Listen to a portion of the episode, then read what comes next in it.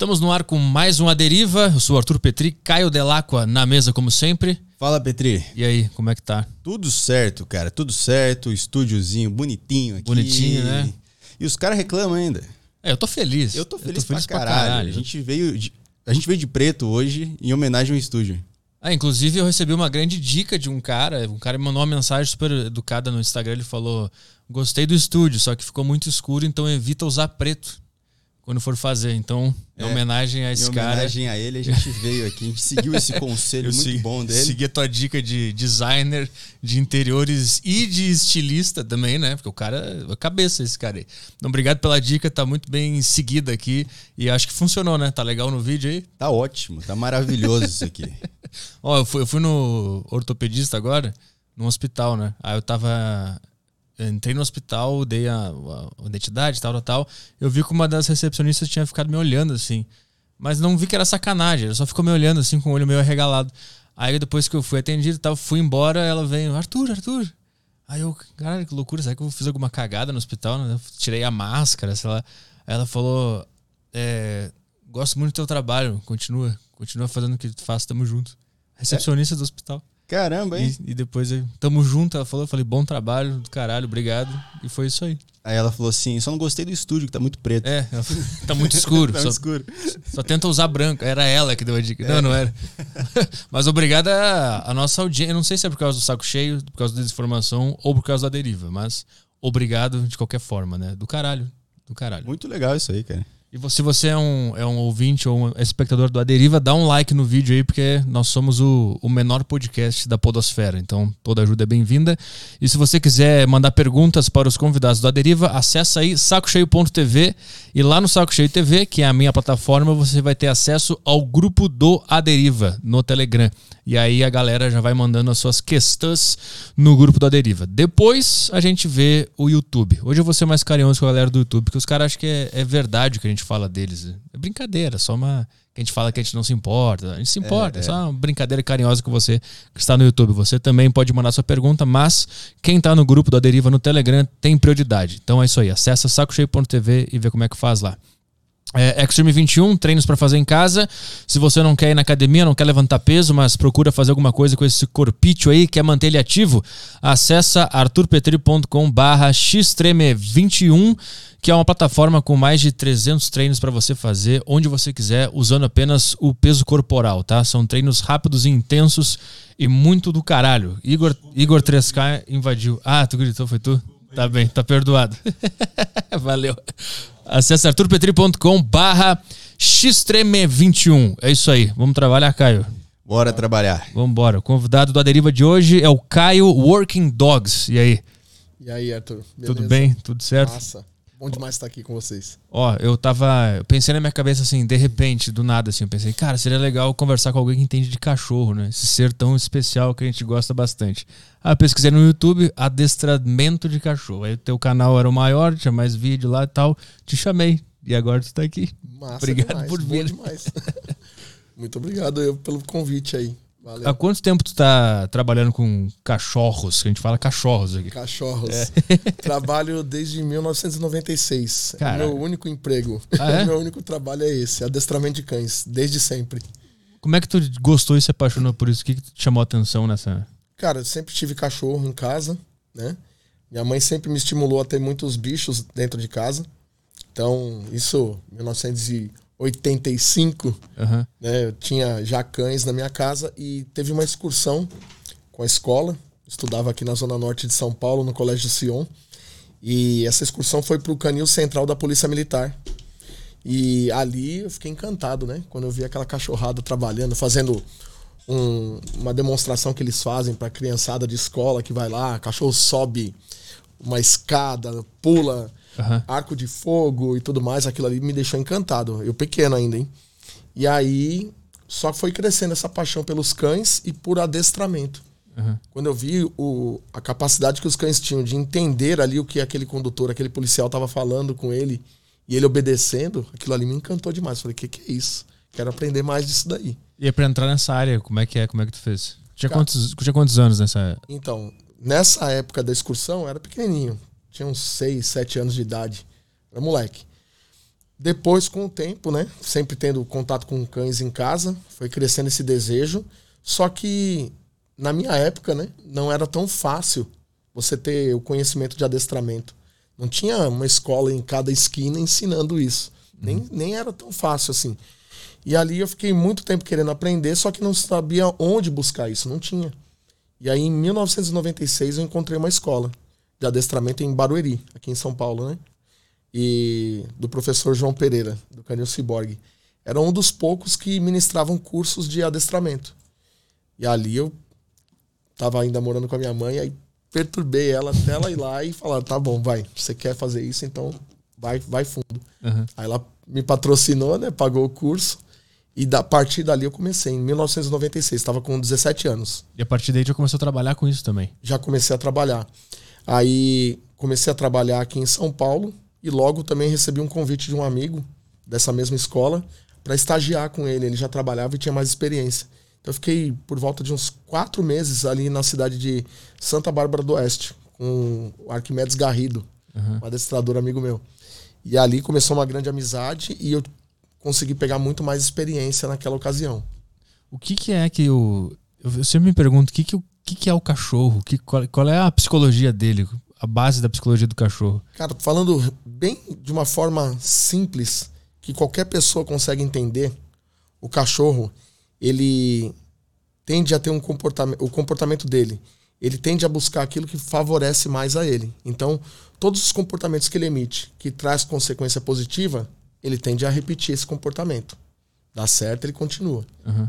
E os que trazem consequência negativa, trazem uma experiência ruim, desagradável, ele abre mão e para de fazer. Então, para resumir a parada, é isso. O cachorro ele faz aquilo que favorece e ele evita aquilo que traz ali um prejuízo para ele. Ele é bem lógico, então. Muito simples. É muito fácil, muito simples de lidar com essa parte. Se você entende muito bem o que você quer recompensar e o que você quer proibir, e você sabe, aí você tem que saber como corrigir também, né? Uhum. Se você sabe esses dois fundamentos, recompensar bem o bom comportamento e corrigir o mau comportamento, já era. Não tem como não ter um cão educado. Não Qual é tem. é o, o principal erro que as pessoas é, cometem porque às vezes tem um cachorro, aqueles cachorros que come o colchão, que uhum. come a, os, os papel do cara que trabalha no escritório, que tem um escritório em casa. Qual é o terror em casa. É, qual é o o que que as pessoas fizeram de errado? Principal erro que eu vejo hoje nas pessoas, tem alguns, tem, são vários erros, mas os principais é humanizar os cães demais. Uhum. É Tá certo que hoje muitas pessoas optam por ter um cão ao invés de ter um filho, por N motivos. Às vezes também nem pode ter um filho e tal. E aí opta pela companhia de um cão. Só que esquece que ele vai ser o filho dele, né? Aquele cão vai ser o filho da família ali. Só que é um filho de quatro patas. Não é um ser humano. E muitas pessoas acabam ali confundindo essa parada. E aí oferecem coisas para o cão que não vai de encontro às necessidades dele. Então, esse é um dos problemas que acontecem. Então, começam a tratar como se fosse um ser humano. E, tipo, quais atitudes é...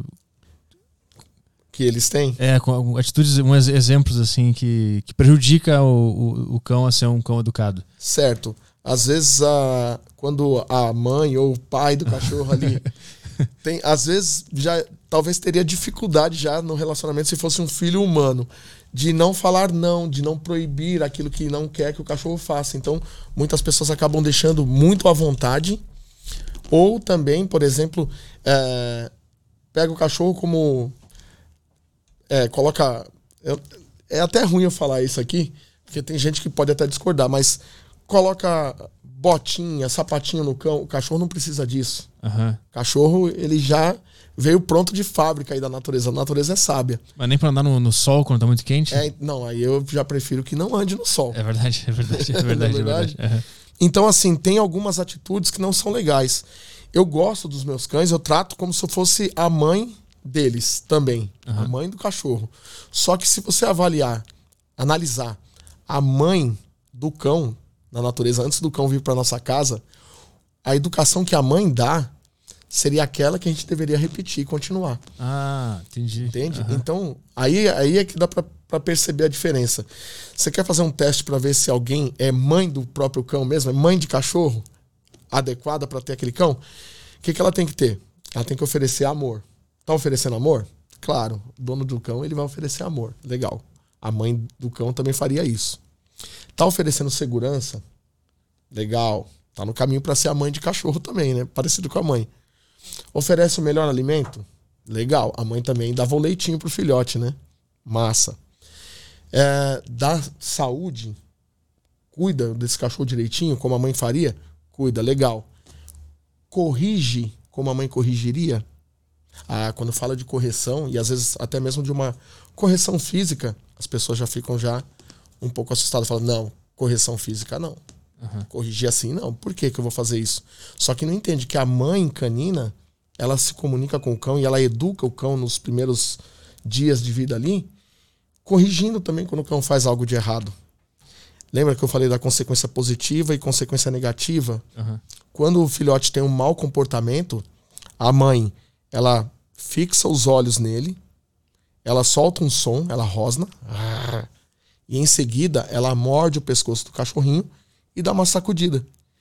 Quem cria cachorro, como eu crio, por exemplo, o meu canil lá no meu espaço fica a uns 50 metros de distância da minha casa. E eu escuto, às vezes, os filhotinhos gritando quando a mãe corrige. Ah, uhum. Ou seja, essa parte é uma parte que, claro, ninguém gosta de fazer isso. Eu, por exemplo, se eu tivesse que corrigir um cão, não corrijo isso por esporte, por prazer. Mas a gente tem que entender que às vezes isso é necessário para poder estabelecer a harmonia dentro de casa, no relacionamento. A mãe dele faz, fez isso muito bem no início. Só que depois nós omitimos essa parte. E talvez esse também seja um dos pontos. Omitir as correções no momento que o cão necessita receber é o que causa danos no relacionamento e o cachorro toca o terror. Uhum. As pessoas têm muita dificuldade nessa parte. Por quê? Por que, que eu estou falando dessa parte? Porque da parte positiva, de recompensar um bom comportamento, isso é fácil. Ah, eu quero ensinar meu cachorrinho a sentar. De repente ele sentou, dou um petisco para ele, pô, massa. Aprendeu. Coloca o petisquinho para baixo para ele deitar, ele vai lá para baixo, deita, ganha o petisquinho, daqui a pouco ele tá deitando já, tá aprendendo. Uhum. Essa parte é muito simples. Mas o problema talvez esteja nisso, na parte que é mais difícil para o ser humano, corrigir quando precisa. Tem que ser mais parecido com a, com a mãe do próprio cão, que era uma, era, era uma mãe mais é, sei lá, mas ela, ela, usava da agressividade quando precisava, é isso. E aí quando, ela, quando o cachorro chega no ser humano, ele não, ele não tem coragem tem, de é, usar essa agressividade. É como se ele fosse pra casa da avó. Aham, uhum, entendi. Aí pode tudo. Entendi. Por isso que começa a comer colchão, destruir tudo, porque é a casa da avó. Casa da avó, a avó não corrige. O pai e a mãe às vezes quer corrigir na frente da avó. O que, que a avó fala? Não, não, não. Não uhum. mexe, não. Sim. Deixa o netinho quieto aí. É mais ou menos isso que acontece. Então, às vezes, por, pelas pessoas não estabelecerem limites para o cão, começa esse monte de problema acontecer. E tu também faz aquelas coisas de resolver o problema de algum cachorro, de um, alguém te contrata assim, meu cachorro tá muito mal, tu vai lá e, e, e conserta, ou educa eles, e tu faz isso também? Já fiz muito. Hoje, o nosso trabalho é, é mais dedicado a educar os donos a fazer isso em casa, no online. Ah, sim, porque esse é o problema, no é, final das contas. Né? Exato. Nunca o problema é o cachorro, é o dono, né? Exato. Então a gente tem um programa hoje que a gente chama. É um programa de treinamento online chamado CWD 15x15, que a gente ensina pessoas a dedicarem 15 minutos do dia para garantir até 15 anos de obediência e controle desse cão. Ou seja, o cão obediente por toda a vida do lado dele. Uhum. E aí, dentro desse programa, tem exercícios de obediência básica, que o dono do cão lá da casa dele já aprende, já vai praticando. E tem também algumas correções de mau comportamento, como xixi cocô fora do lugar, destruição de sacos de lixo, móveis.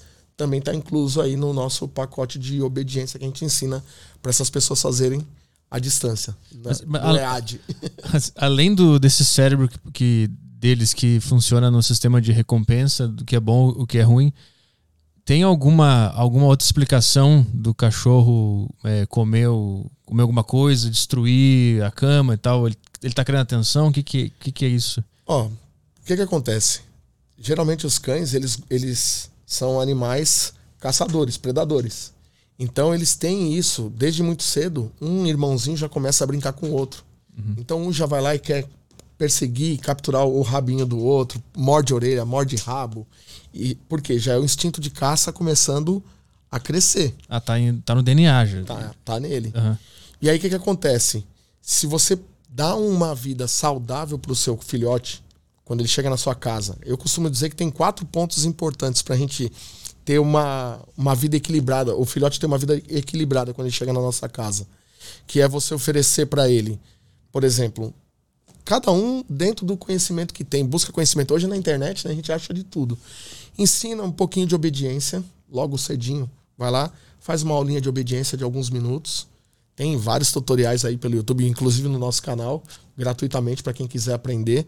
Vai lá, ensina um pouquinho de obediência para o cão, depois leva ele para educação sanitária, leva ele para a área de banheirinho para ensinar ele o local que ele tem que fazer xixi e cocô. Como é que ensina isso? Só falar? Muito simples. O cachorro tem tem alguns momentos que ele tem tá mais propício a ir lá e fazer as necessidades naquele lugar que você determinar.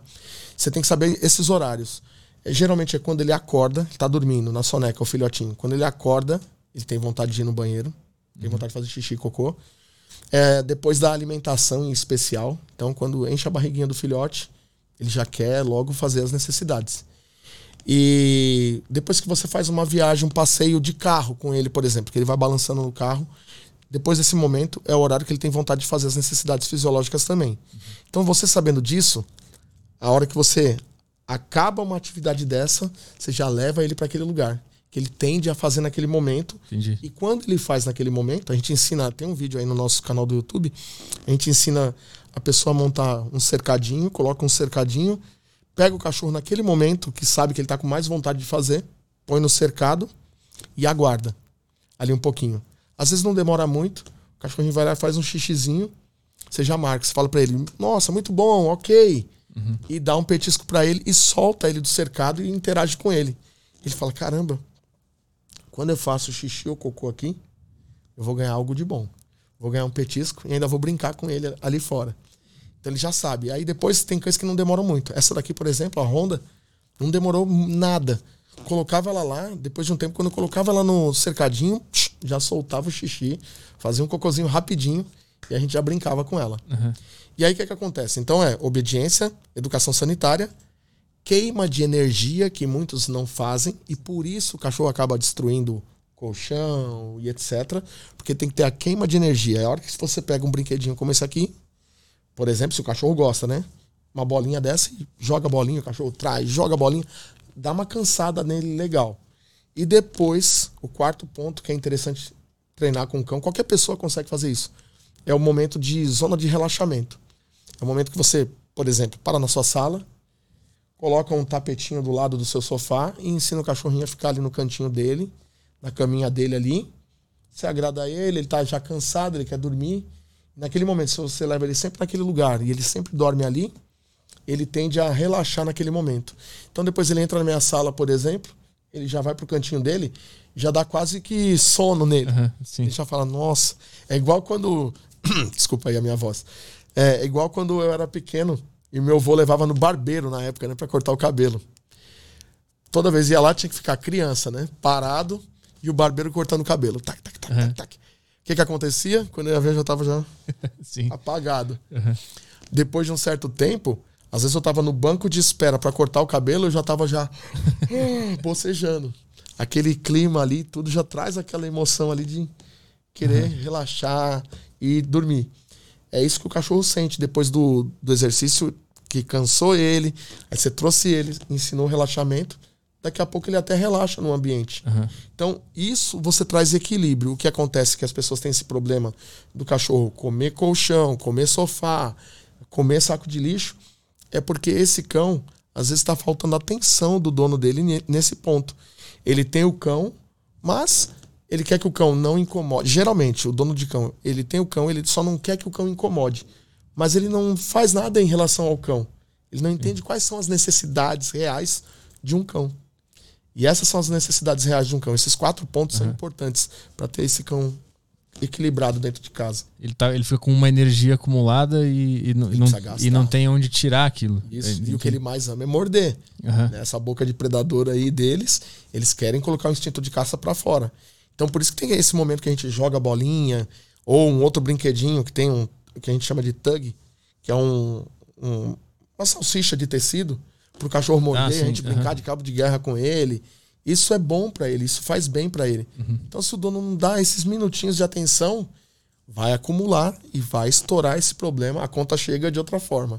E quando a pessoa adota um cachorro já adulto, muda alguma coisa nesse processo para educar ele?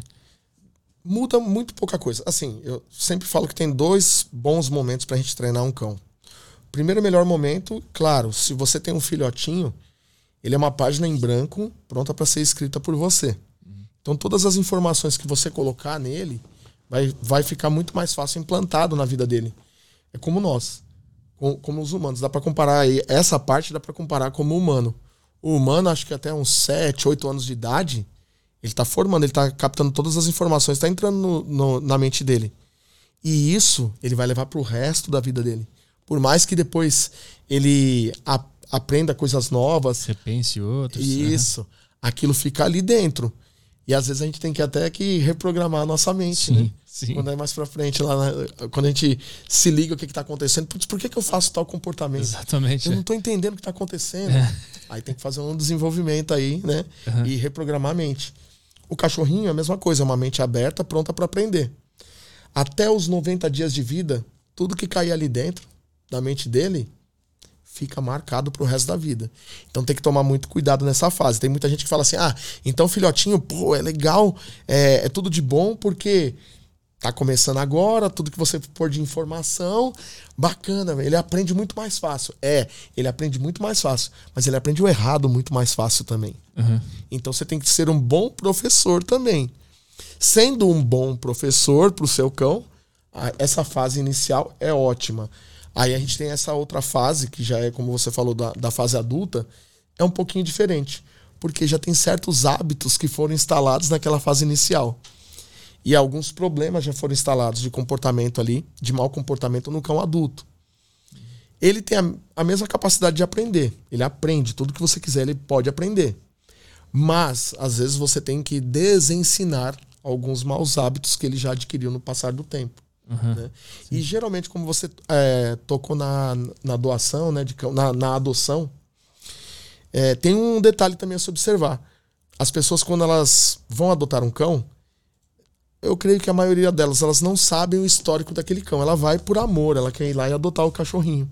Só que às vezes aquele cachorro já tem um histórico e ela não sabe. Só quando ele começar a ficar à vontade na casa dela, uhum. que ela vai perceber qual, quais são os problemas que aquele cão tem e por que talvez ele foi para adoção. Uhum. Né? Mas é reversível, todo comportamento é reversível. Ó, tem uma teoria que diz o seguinte, que todo comportamento canino pode ser alterado, na sua frequência pela sua consequência. Ou seja, volta naquilo que eu falei. Se o cão ele receber as consequências reforçadoras certas para os comportamentos dele, comportamento bom, consequência positiva para esse comportamento, bacana comportamento bom vai crescer. Comportamento ruim, com, consequência negativa, comportamento tende a baixar a frequência e até morrer, uhum. se extinguir. Sim. Então, teoricamente, em teoria, sim. Mas, em alguns casos, pode acontecer de ter comportamentos, é, maus hábitos já instalado e já crônico. Então, aí pode ser que a pessoa encontre um pouco mais de dificuldade. É, são traumas, tipo uma pessoa que foi traumatizada na infância e agora fica, sei lá, receosa de ir em algum lugar ou ver um tipo de gente, é a mesma coisa. Eu fico, fico muito curioso para saber o quão próximo do, do cérebro humano é o cérebro do cachorro. Porque tu disse, ah, ele chega na casa da pessoa nova, ele tá meio tímido, não sente a vontade para ser ele mesmo. Praticamente foi é, é, isso que acontece, né? Então isso é uma coisa muito humana, do chegar num ambiente novo e ficar fechadinho assim. Eles são muito parecidos nesse sentido? Nesse sentido é parecido. O cão, ele para se adaptar a uma nova rotina, ele pode levar de dois a três dias, perdão, de três dias até uma semana. Depois ele começa a se soltar no ambiente e ele começa a se familiarizar com aquele ambiente. Aí sim ele vai mostrar quem ele é. Vai ser ele mesmo. Exato. É igual a gente. Quando vai para um outro lugar, fica assim. Igual eu cheguei aqui no podcast A Deriva, tô me adaptando aqui com o local e tal. Uhum daqui a pouco, sim, né, já a conversa flui melhor ainda. Uhum. E, e, todos esses anos é, tu, que tu se envolve com cachorros, é, tem outra coisa também que me chama muita atenção e que para mim é um grande mistério. O que, que é esse amor que eles têm por nós e a gente tem por eles? Já conseguiu alguma resposta para isso? Cara, é um negócio incrível, né? E isso já é de milênios aí, desde quando o homem trouxe o cão, né, para para integrar ali a família, já já percebeu isso, né? Então o cão lá atrás, quando não era doméstico ainda, os homens viviam em eles eram nômades, né? Os seres humanos eram nômades e percebeu que esses cães começavam a se aproximar ali dos acampamentos. E ao mesmo tempo que eles iam alimentando esses cães, os cães também iam protegendo os arredores, com os sentidos deles que são muito mais aguçados que o nosso. Então, acabou sendo a extensão da audição do ser humano, a visão do ser humano, e ele conseguia detectar o perigo a uma longa distância. E aí o homem, que não é nada bobo, começou a perceber a grande utilidade. Então, eu acredito que foi muito também pela utilidade e depois conseguiu perceber essa questão aí do afeto e do amor, que é algo incrível, né? Impressionante. O amor que eles têm por nós. É, o jeito é, que eles olham é, é, é, é, muito louco a conexão que tem quando a gente olha para um cachorro. Tipo, eu olhei pra, pra essa aqui agora, dá pra ver que ela tá muito agradecida. Carinho, eu não né? sei, é uma coisa muito. Eu tenho dois cães lá, lá em Porto Alegre, lá na casa da minha mãe.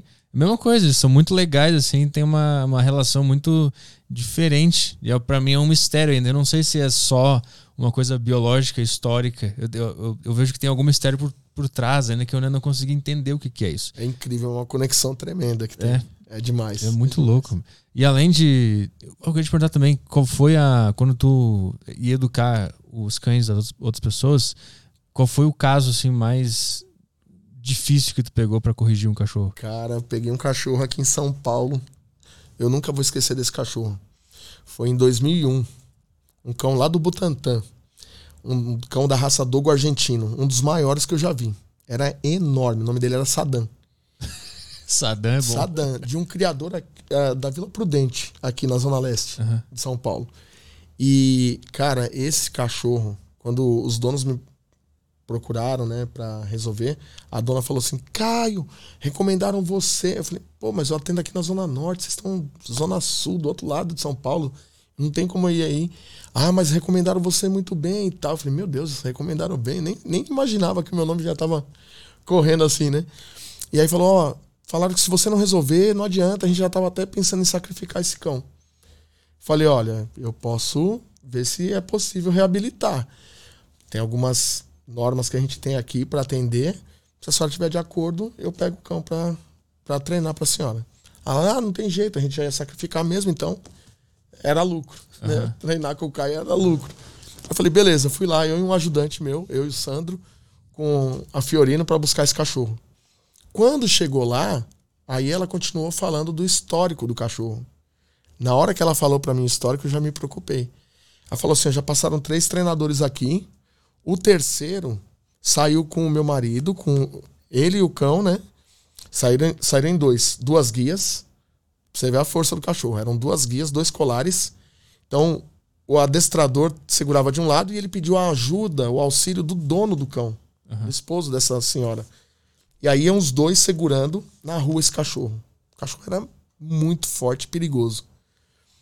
Quando começou a dar aula, aí o treinador não percebeu, não sei o tipo de conhecimento que ele tinha, mas ele não percebeu que o cachorro já estava mal intencionado com ele.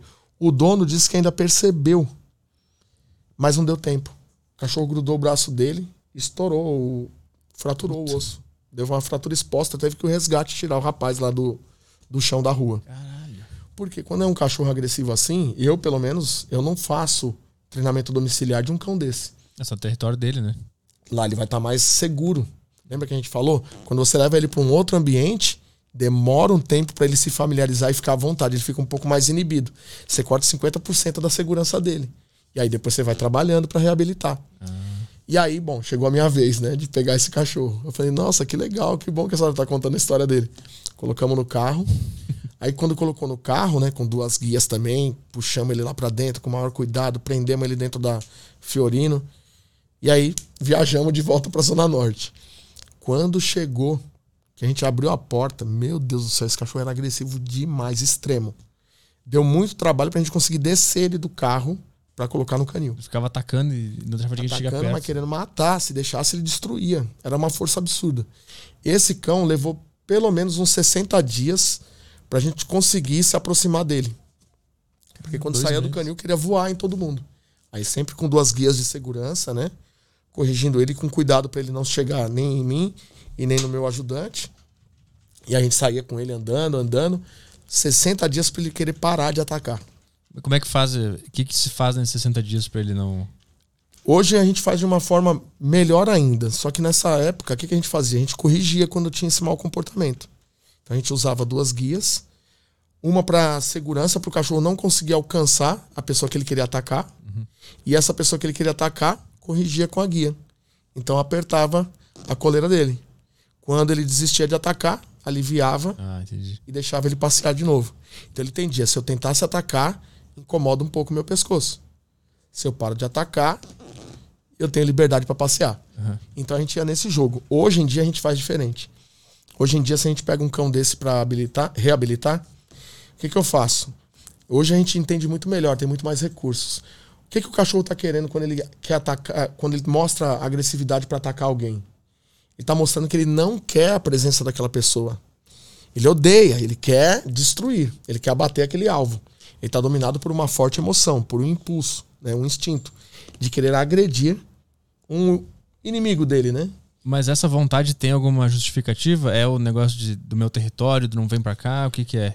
Às vezes pode ser, ó, temperamento do cão, às vezes pode ser é, um comportamento que foi reforçado positivamente sem o dono perceber. Ah, sim.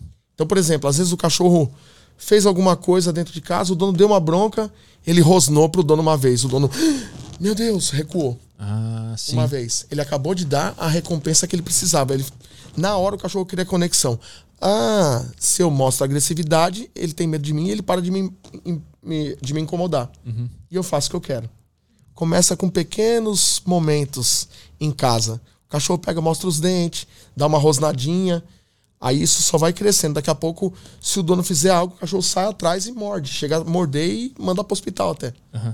Então é isso que é por isso que a agressividade vai aumentando. Entendi. Tem N motivos.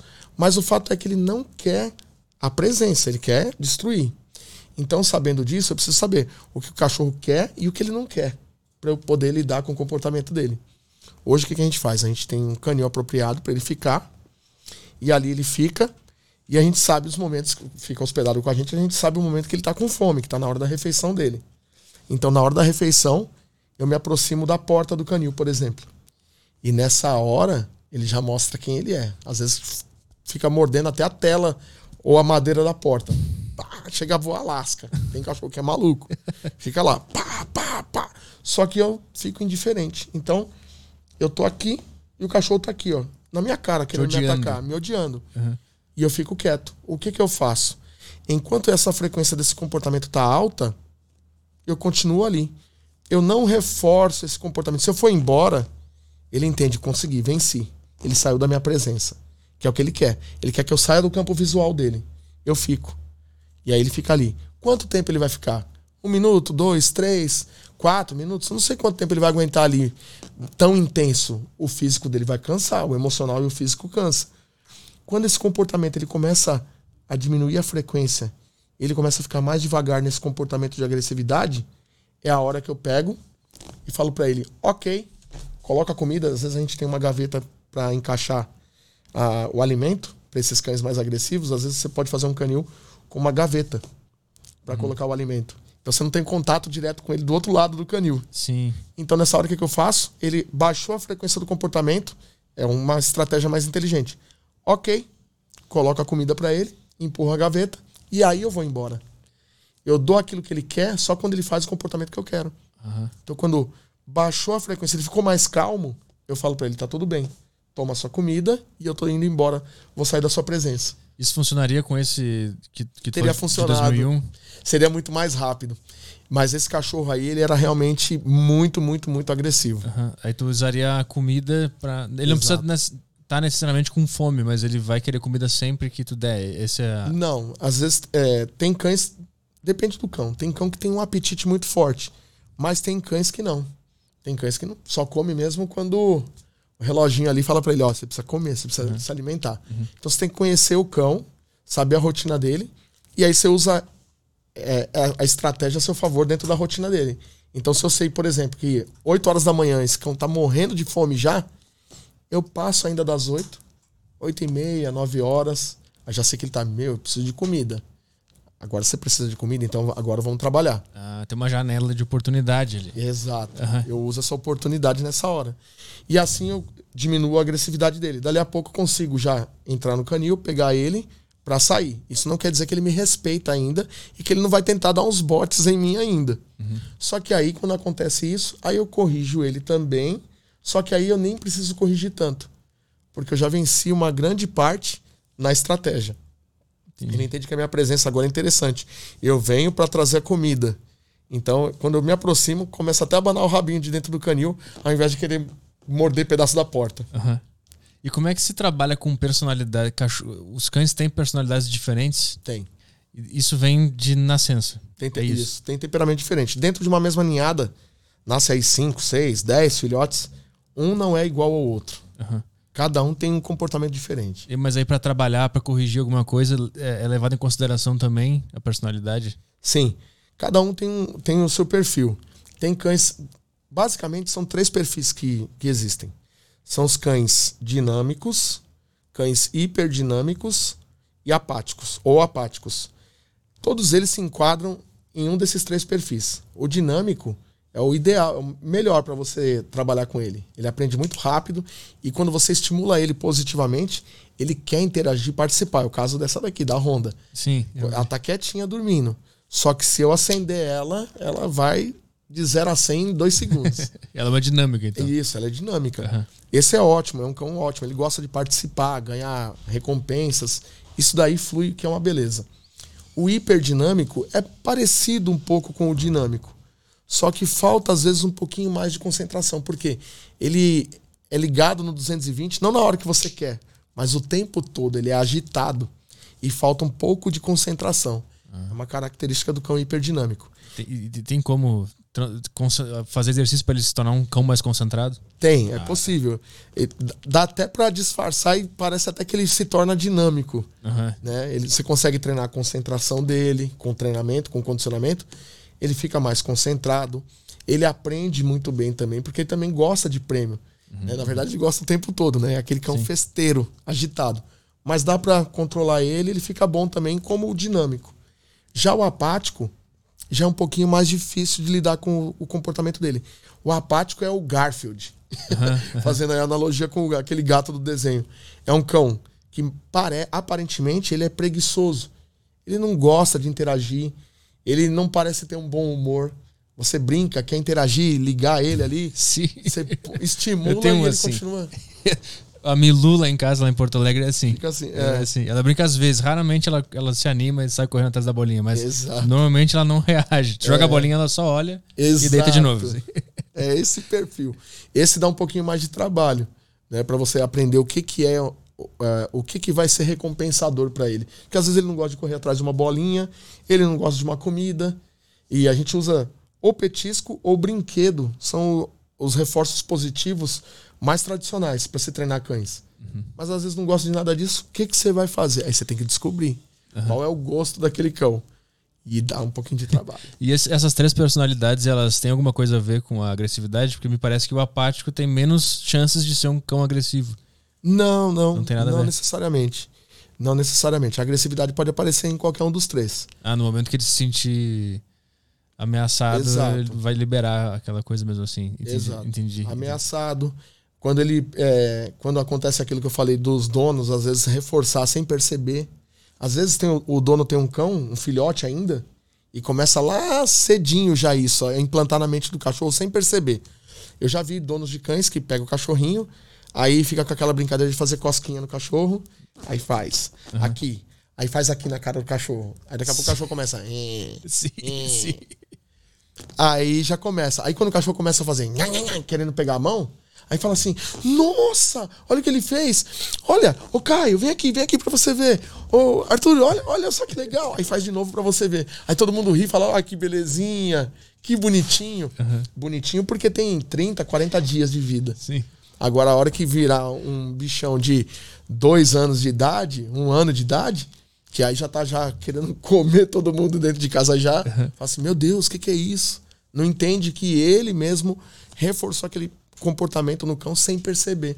Quais são as coisas que a gente faz que todo mundo acha que é bom, é legal, tipo assim, naturalmente a gente faz com o cachorro, mas que no fundo tá não levando ele pro melhor caminho. Tipo, essa de brincar, o que mais que, que tem? Exato. Ó, brincar dessa forma, né, de fazer cosquinha. Muita gente me pergunta, ô Caio, a, essa, essa, pergunta é recorde no nosso canal. Quando a gente faz vídeos, né, às vezes a gente faz um, um, um programa que é pela manhã, que é para fazer consultoria com o pessoal da, da, audiência. O pessoal manda pergunta, entra no Instagram e participa comigo ao vivo e fala: Ó, oh, tô passando por esse problema com meu cão, o que, que eu faço, Caio? A maioria é assim, né? Eu tenho esse problema, o que, que eu faço? E o grande problema, o clássico é: meu cachorro não para de me morder. Uhum. Fica dando mordidinhas. Não que ele quer atacar, mas de agressivo, mas fica ah, dando mordidinhas. As mordidinhas são recordistas. E aí, se você for olhar a fundo, o grande problema das mordidinhas tá no dono do cão, na atitude dele. Por quê? Ele pode morder o cão dele fazendo cosquinha, né? Porque pro cachorro, isso representa as mordidas. Você fica aquela brincadeirinha assim e passa a mão na cara do cachorro beliscando. É uma boquinha Isso. mordendo ele. Você uhum. tá imitando nada mais do que o irmãozinho dele ali, né? Na, na ninhadinha ali seria o irmãozinho dele, né? Uhum. Com as mordidinhas. E aí você pode fazer isso, mas você não quer receber isso de volta. É uma brincadeira.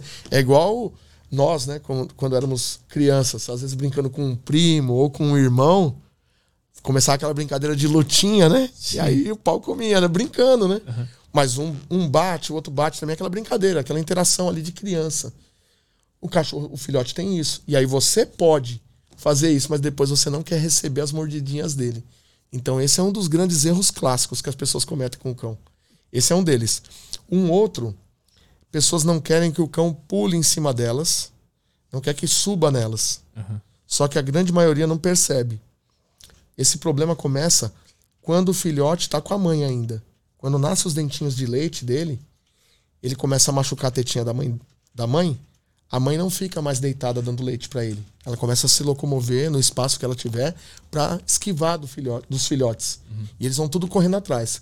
Aí eles começam a ter que subir, porque a mãe fica em pé, não quer mais deitar, para não machucar a tetinha dela. Aí eles começam a subir e mamam em pé. Está sendo reforçado esse comportamento. Eu subo e eu ganho reforço positivo, comida. E aí vai condicionando. Quando você vai lá escolher qual é o seu filhotinho na ninhadinha, né? Você fala, nossa, vou, ganhei um filhote, vou lá escolher. Solta aí os filhotes para escolher. O que, que eles fazem? Sobe na sua perna. Um pulandinho assim. É, uhum. no joelho da gente aqui, né? Uhum. E aí o que, que a gente faz? Oh, que bonitinho! Aí vai lá e coça a cabecinha do filhote. Tá, tá continuando. O que, que você tá, tá fazendo? Você, tá, você continua reforçando. recompensando, reforçando esse comportamento de subir. Eu subo, ele coça a minha cabeça. Pô, é bom. Uhum. Beleza, aí você vai para sua casa, você continua. Só que aí começa a crescer o filhote, né? No caso de um cão de grande porte é pior, né? Incomoda mais. Mas aí o cachorrinho começa a pegar experiência e toda hora sobe, sobe, sobe. Se é um pequenininho, de repente está com as patinhas sujas, você está pronto para sair para uma festa com a roupa limpa, ele vai lá e pá, sobe Sim. em você. Beleza. Você não sabe como lidar com isso. Só que aí o que, que acontece? O outro erro que as pessoas cometem com, em relação a esse comportamento. Elas acordam de manhã, maioria acorda de manhã. Que aquele... Falou em acordar, acordou. É, aí, acordou. acordou pra tocar viola lá. Tá com coceirinha ali, ó, no focinho. Temos a câmera aérea aí? Temos? Legal. Olha lá, ó, tocando viola, a Honda agora. Show, daqui a pouco ela deita de, e dorme de novo. Acorda de manhã e, e aí? E... Olha lá. Acabou, né, moça? Quer atenção um pouquinho? É. Daí o pessoal acorda de manhã. O que que faz? Primeira coisa, o cachorro às vezes tá. Um cão, um cão que fica no quintal. Eles vão lá na janela, abre a janela e já fala pro cachorro: Nossa, bom dia, meu querido. Bom dia, Honda. O que, que a Honda vai fazer? Vai subir na parede da janela. Uhum. E vai ficar ali querendo buscar o contato, é, o contato com você mais próximo. Então aí a pessoa de, por dentro da parede da janela conversa com o cachorro, fala palavras boas pro cão. E o cão sobe. Ele aprende, ó, eu subo para alcançar a estimulação do meu dono. Legal. Pro cachorro depois não tem diferença estar entre uma, uma parede entre vocês. Sim. Quando você sai no quintal, bum, ele vai subir em você do mesmo jeito que ele aprendeu, que você ensinou a ele. Tem gente que acorda de manhã, às vezes pega até pãozinho, olha o seu pãozinho, aí o cachorro sobe na janela e ganha. Ou através de um muro. Através de um muro da casa, de um quintal da casa, tá no muro também. Ei, garoto, aí o cachorro sobe no muro, conversa com o cão, que já é o suficiente para reforçar isso, ou também dá uma comidinha por cima do muro. Sim. Aí depois, quando não tem aí a parede, fica, ele, ele vai fica sempre pulando. pulando. Que, que mais? Tem mais algum comportamento que a gente faz sem querer? Tem um que é terrível. Hoje, esse está sendo muito comum nesses tempos que nós estamos vivendo. As pessoas pegam os cães, como eu falei, querem que seja um membro da família, né, um filho, Nada de errado nisso, como eu falei. O importante é tratar como um filho cão e não como um filho humano. Sim. Mas aí traz, eh, tem todo esse carinho, esse amor, e às vezes excede nisso, e aí o que que faz? Cria um super apego com o cão. Então o filhotinho, quando chega em casa, filhotinho também é tentador, né? Porque filhotinho, Foda. aquela pelotinha. Eles evoluíram, se adaptaram para nos, nos manipular, né? Pra gente, pra gente achar ele muito bonitinho. Porque é conquistador e, demais. E né? fazer tudo de errado para eles terem o máximo de recompensa na vida, é. né? Eles são muito bonitinhos, né? Fofinhos. Você quer apertar, quer dar carinho, dá vontade mesmo de ficar ali com, com ele. Como se fosse um bichinho de pelúcia, né? Uhum. Mas não é, é um ser vivo. Aí o que, que as pessoas fazem? Fica como se fosse um bicho de pelúcia, um chaveirinho a pessoa pega o filhotinho e fica aqui, ó, no colo. Aí vai pro banheiro, o filhotinho vai junto. Vai pro, pra cozinha, o filhotinho vai junto. Vai pro quarto, vai junto. Vai deitar na cama, põe o filhotinho em cima da cama. O que, que acontece com isso? Fica o tempo todo colado com o cachorro. Ele tá ensinando o cachorro, tá ensinando o super apego a ficar colado o tempo todo. No dia que essa pessoa ela precisa sair hum. para ir comprar um pãozinho na mercearia da esquina. Vai desencadear a ansiedade de separação, que é um problema que os cães sofrem, que é se separar. Nunca treinou a separação. Uhum. Quando se separa, aí tem cães que ficam babando sem parar nessa hora, ficam se lambendo, alguns se machucam, se mordendo, ficam é, agitados demais dentro de casa, destroem tudo até o dono chegar. Uhum. Aí começam a ter crises de ansiedade. Sim, esses são os cachorrinhos aqueles que quando o dono sai, ele fica latindo na porta o dia inteiro. Exatamente. Aí o dono chega em casa, tá tudo quebrado. Eu, tive um desses, um, um salsichinha. Quando eu, acho que Passou por isso também? É, foi o primeiro cachorro que eu tive. Eu e minha mãe lá em casa e a gente não sabia como é que se tratava cachorro. Uhum. Eu acho que a gente deixou ele muito junto o tempo inteiro. Aí eu tinha que ir pra escola, ele tinha que trabalhar. Ele não aguentava, ele, fica, ele destruiu a, a, a, madeira que fica em volta da, da porta. Ele comia, a gente tinha que deixar ele na cozinha, ele comia a grade da cozinha, ele não conseguia ficar sozinho. Exatamente. Esse é um erro grave que as pessoas cometem. E, é claro, elas não sabem disso e Sim. inconscientemente acaba acontecendo. E é muito importante, desde cedo, quando o filhotinho chega, treinar a separação. Uhum. Fazendo um treino de separação. Isso é importante. Como se faz isso? Sem, sem chorar ao ver aquele filhotinho sozinho no lugar? Não é muito fácil. Primeiro é dar aquele equilíbrio que eu falei. Aprenda a fazer treinos de obediência. Né? Ensina comandos para o seu cão de ficar, de deitar, de andar ao seu lado devagar. Isso é importante. Né? Essa construção da educação do cão. Faz um pouquinho de treino de obediência, cinco minutinhos por dia, sete minutinhos por dia leva, lembra, para educação sanitária logo em seguida, porque ele comeu alguns petiscos que você deu na aula, ele vai ter vontade de ir pro banheiro. Leva pro banheiro. Faz o exercício de queima de energia e depois aquele de relaxamento. Uhum. Isso já vai dar equilíbrio pro filhote. Agora, fora isso, tem os momentos que você pode brincar, mas nesse momento da zona de relaxamento, aquele momento que ele está mais sonolento, é a melhor hora para você treinar a separação uhum. e colocar ele um pouquinho para fora, alguns minutinhos, coloca ele com um brinquedo, por exemplo, de enriquecimento ambiental. Tem muitos nos pet shops grandes aí do que Brasil. Que é São brinquedos que você pode dar que o cachorro fica ali, é como um entretenimento para o cão. Por exemplo, tem um que é uma, uma bola de borracha, tem um furo no meio. E no furo no meio, até mesmo essa aqui que eu trouxe, ó. Eu poderia até usar ela. Até um buraco. Eu uso uma corda aqui no meio dela, que está amarrada aqui. Mas ela sem já. corda, ó, ela tem um orifício grande eu posso rechear ela com comida do cachorro aqui. Ah, ele vai ficar entretido sozinho, entendi, entendi. Exato, vai ficar batendo a patinha aqui, solta um grão de ração, ele come. Uhum. E bate pra cá, bate pra lá. Olha ela querendo pegar jabão. Até ir caindo os grãozinhos e ele vai comendo, ele vai se distraindo no momento da separação. Entendi. Então ele não sente tanto a sua falta. E depois de alguns minutos de condicionamento ali dele separado, você pode voltar e acolher ele novamente. Uhum. Então, dessa forma, ele vai aprendendo que ficar sozinho não é ruim. É gostoso. Ele é vai criar um, um, cão independente também, né? Exato. Que, que, que vai conseguir. Que legal. Exatamente. Olha. Tá animada. Ih, menina. Será que ela quer fazer alguma coisa? Quer fazer uma brincadeira aí? Quer, quer obedecer e fazer uns exercícios. Ela viu a bola ficou maluca agora. Já que ela se tá animada, vamos fazer alguma coisa então. E dá pra mostrar ver. aqui? Será? Vamos ver? Ó, aquela câmera pega lá ó, tudo. Ó. Ah, é? Ele... Pode afastar o microfone aqui um pouquinho? Claro. Vamos ver aqui. Pera aí. Calma aí, Ronda. Esse fio vem mais pra cá ou esse é o máximo que tá?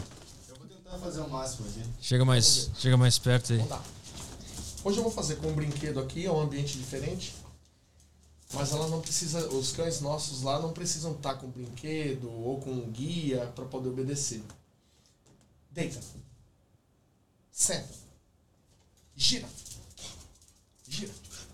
Gira. Deita. Senta. Ok. Ganhou um brinquedo. Opa, opa, opa. Olha os fios. Deita. Aí. Então, ronda. Larga. Larga. Pega. Isso. Larga. Pega. Larga. Senta. Deita. Senta. Back. Vamos ver se ela vai ali para trás antes do tripé. Vem aqui. Senta. Isso. Back. Deita. Ok. Aí. Essa é a dona Ronda. Mas ela, a, a, quando a gente, a gente fala alguma coisa, ele, ele entende a, a energia do que a gente fala ou ele entende algo a mais? Quando tu conversa com um cachorro e fala isso aí, legal, o que, que ele entende? Exato. Então, a gente trabalha as emoções do cão. Com o passar do tempo, certas palavras como essas que eu falo fora do comando, né? Tem o comando, senta, deita, fica e tal, gira. É o comando do exercício, do comportamento. Só que tem outras que estão ao redor. Isso, muito bom e tal. Esses elogios, com o passar do tempo, o cachorro vai entendendo também que é coisa boa. Uhum. Mas tudo é condicionamento. Então, por exemplo, cada palavra dessa do comando, a gente vai condicionando. Primeiro a gente ensina o comportamento, depois a gente só dá o nome para esse comportamento. Então, por exemplo, no começo, para ela sentar e deitar, eu usava uma porção de comida na mão, mostrava o caminho. Quando ela fazia o exercício, ela ganhava recompensa, certo? Então, por exemplo, eu induzia ela a fazer aquele movimento, ela seguindo a comida na minha mão. Então, ah, levava sim. a comidinha para baixo, ela ia atrás da comida para baixo. Quando ela chegava lá embaixo, eu falava para ela, muito bom. E aí dava uma comida. Depois de um certo tempo, quando o cão já percebe, ele faz uma leitura corporal sua, ele percebe o que você vai fazer. Aí ele já fala assim, saquei. Ele vai colocar a comida lá embaixo, é hora de eu deitar lá embaixo. Aí ela, às vezes, já antecipa. Antes de você fazer, ela já oferece voluntariamente esse comportamento. Quando o cão começa a oferecer voluntariamente esse comportamento, aí eu começo a dar nome para ele.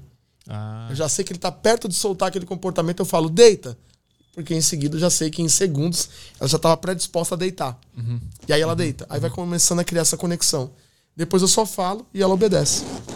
E eles, eles sentem a energia do que, que tu tá falando e como tu tá falando também? Ele, é aquele Sim. negócio de, eles, de, que o cachorro Eita. sente que tu tá triste. Se tu falar alguma coisa num tom de voz mais baixo, ele sente que tu tá mal sim. ou que tu tá brabo. Sim, sente.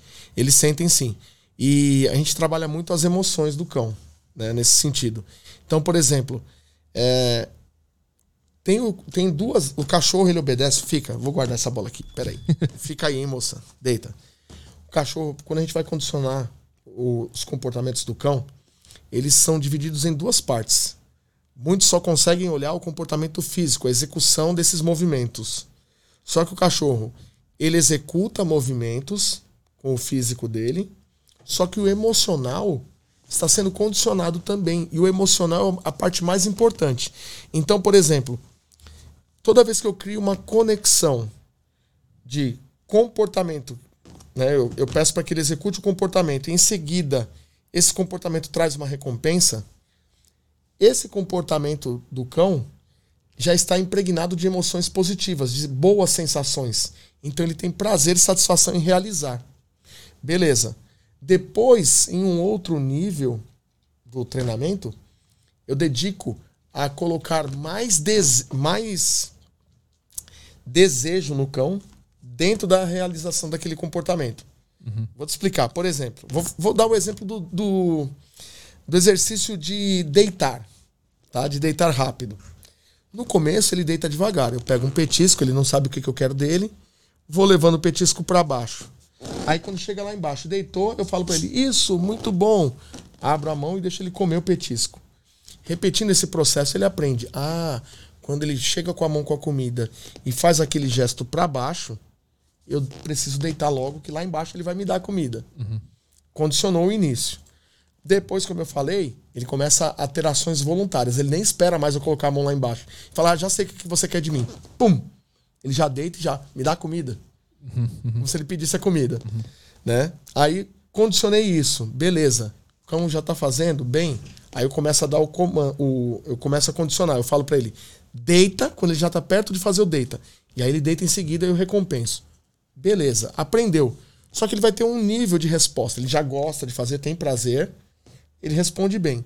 Só que no caso, o treinamento que a gente faz com os nossos alunos, a gente ensina eles a jogar uma, uma um nível emocional mais alto para a realização desse data, por exemplo. E aí o data, o cachorro chega quase até bater os cotovelos no chão de tanta velocidade e o rabinho abanando muito rápido assim. Eu quero comida, eu quero comida, eu quero, quero prêmio, quero brinquedo. Uhum. Por quê? Porque antes, aí o que, que eu começo a fazer? Um ajudante segura o meu cão. E aí antes de eu. Eu posso até demonstrar aqui se você segurar a guia dela. Tá, vamos lá. Vamos lá. Então vamos lá. Segura, pode segurar a guia dela ali, só para ela não me alcançar. Se você segurar ela só um pouquinho para trás ali. Ah, eu levanto então, melhor? É, pode, pode levantar. Então, por exemplo, o cachorro já deitava, certo? Num nível de velocidade. Deita. Ela já está condicionada, ela vai fazer sempre rápido, sempre. Aí depois o que, que eu faço? Segura só um pouquinho mais para trás, Arthur. Eu puxo ela. Puxa, puxa ela mais para trás. Tá. Desloca ela mais para trás um pouco. Desloca ela. Vem, vem, vem. Isso, fica aí. Ronda. Segura, não deixa ela vir para frente, tá? tá. Aí o que, que eu faço? Segura firme agora, porque ela vai ficar agitada. Tá. Bola, bola, bola, bola. Opa. Aí, senta. Ronda, senta. Solta a guia agora. Deita. A velocidade é diferente, o rabinho lá. Ah, sim. Ok. E eu premio nessa hora. Ou seja, eu subi primeiro o nível emocional dela, instiguei uhum. ela. Microfone. Eu primeiro agora, eu instiguei ela, eu subi o nível emocional dela. E quando ela tá com a dopamina acionada, nível de, de dopamina dela subiu, aí eu peço para ela, faz o deita agora. Vum! É muito rápido, Sim. igual um raio. Sim. E aí quando eu entrego o prêmio nessa hora, eu gero essa conexão. Eu passei para ela o quê? Deita não é um deita qualquer. É igual um raio que eu ganho o prêmio. Sim. Ela começa a condicionar isso. Ela fica muito alegre, ó. Exato, ó, a loucura. O rabinho não tá para. pilhada, é. é. Caralho. Então eu começo Legal. a fazer isso. Eu faço jogos antes de pedir para ela realizar um comando. Uhum, e aí você consegue trabalhar com emoções. Nessa hora eu tô falando para você de subir nível emocional, mas também você consegue o oposto. Também acalmar o cachorro e fazer com que ele fique com o nível emocional baixo. Tudo é um jogo.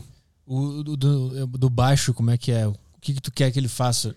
É, aí é o oposto. Às vezes tem cães que a gente pega que já naturalmente já tem um nível emocional muito alto. Ah, sim. E aí quando, quando o cão ele tem o um nível de o um nível emocional muito alto e a ansiedade muito alta, ansiedade alta, concentração tende a ser baixa. Uhum. Entende? Então você precisa balancear. Então quando o cão já vem loucão, loucaço, tem cão que chega muito agitado. Aí a gente tem que começar a fazer o contrário.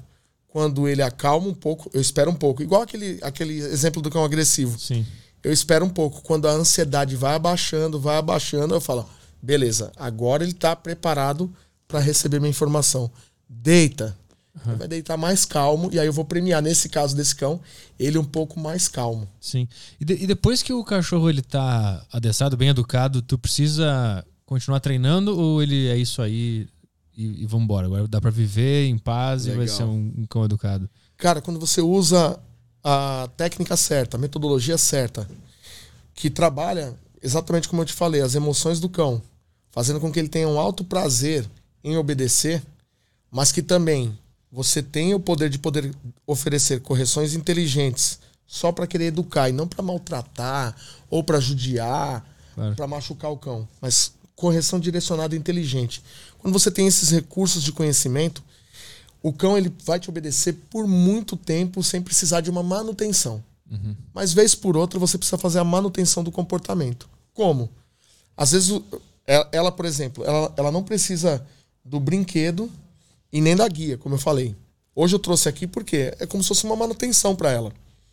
Ambiente novo, cena diferente, então eu ajudo ela com esses equipamentos, com esses recursos. Estão uhum. ajudando ela a obedecer. Mas se você pegar vídeos meus aí no meu canal do YouTube, você vai ver que tem vídeos que eu entro lá no campo de treinamento, eu tiro a guia de propósito do cão, tiro o brinquedo do bolso, tiro comida, o que eu tiver no bolso, eu tiro tudo, coloco para as pessoas verem e falo, ó, vou fazer sem nada. E o cão sem nada no pescoço. E o cão obedecendo o tempo todo em um nível emocional alto e em pronta resposta. Então, é, isso a gente consegue deixar o cão com essa técnica por muito tempo bem obediente. E vez por outra, a gente faz como eu fiz aqui, foi uma manutenção. Uhum. Hoje ela ganhou recompensa. Nem sempre ela ganha recompensa. É, isso que eu ia perguntar. Chega um momento que tu não precisa mais da recompensa, não. porque o teu objetivo é quando tu falar deita, só pra ela deitar, porque tu tá fazendo alguma coisa e tal. Tem que ser funcional. Né? É, aí tu não. Tu, se toda vez que tu for dar uma comida, não vai, não vai ter sentido aquele adestramento. Então, uma Exato. hora tu para de dar recompensa e fica um tempo sem dar recompensa. Isso Quanto tempo demora para ela voltar? Tipo, ela pensar assim, pô, mas eu tô fazendo um negócio e não tô recebendo comida, e agora? Pra frustrar desse jeito, demora um bocado. É. Quando condiciona direitinho, demora um bocadinho. Eu, não, eu não, não tenho um tempo certo, porque cada cão tem um tipo de temperamento, tem um comportamento, tem a sua inteligência. Cada um, às vezes um vai demorar mais, muitos meses sem precisar uhum. ser recompensado. Muitas sessões de treino sem recompensa. Outros precisam de mais recompensa. Você tem que conhecer o cão que você tem na mão. Entendi. Cada um que a gente tem lá é de um jeito. Entende? O que, que a gente faz para a gente conseguir. É, eu costumo dizer pro pessoal o seguinte: eu uso os reforços, né, tanto negativo quanto positivo, ou seja, correção e recompensa com o cão, eu uso para, para realmente não ter que usar mais. Uhum. Eu uso para não ter que usar. Eu uso só para marcar uma experiência para o cão.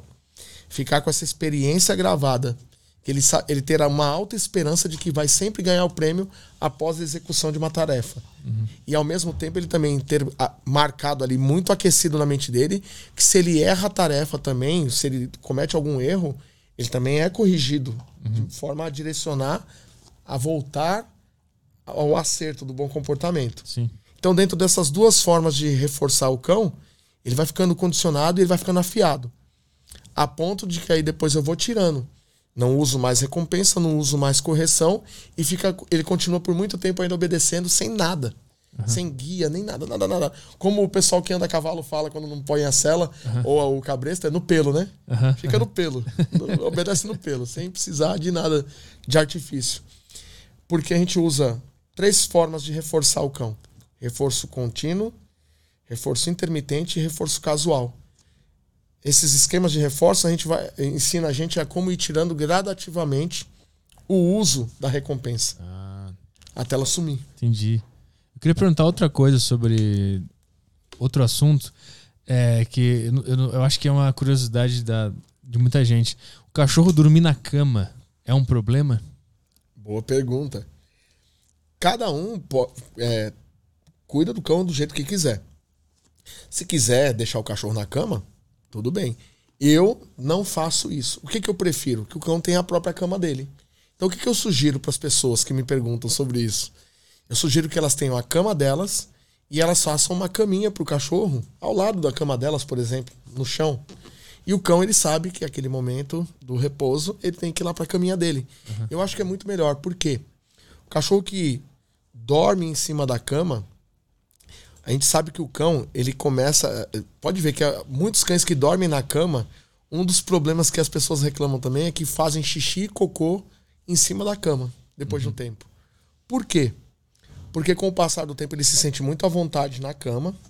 E quando tá à vontade, você usa o banheiro onde você tá à vontade, né? Uhum. Tem pessoas que às vezes vai para um outro lugar, não, não se sente à vontade para usar o banheiro, Na fica travado. Né? não tem como, né? Nossa. prefere ficar no ônibus mijando é, do que usar aquele banheiro. É. Exatamente. Então, o cão ele vai se sentindo à vontade ali, uma hora ou outra ele já começa a fazer as necessidades ali mesmo. Uhum. Outro detalhe é que o cão, quando ele vai fazer as necessidades fisiológicas, ele busca primeiro como? Como é o ritual dele? Ele vai cheirando o local, rodando ali e cheirando. Quando ele percebe que aquele local ali tem alguns odores específicos que já estão condicionados, ali na memória dele e fala: opa, agora. Aí ele não aguenta, ele solta a necessidade ali. Uhum. E nos nossos lençóis a gente sabe que tem cheiros ali, odores né, da madrugada Sim. ali, Sim. que ficam ali e atrai o cachorro também a fazer as necessidades fisiológicas ali. Então eu não recomendo.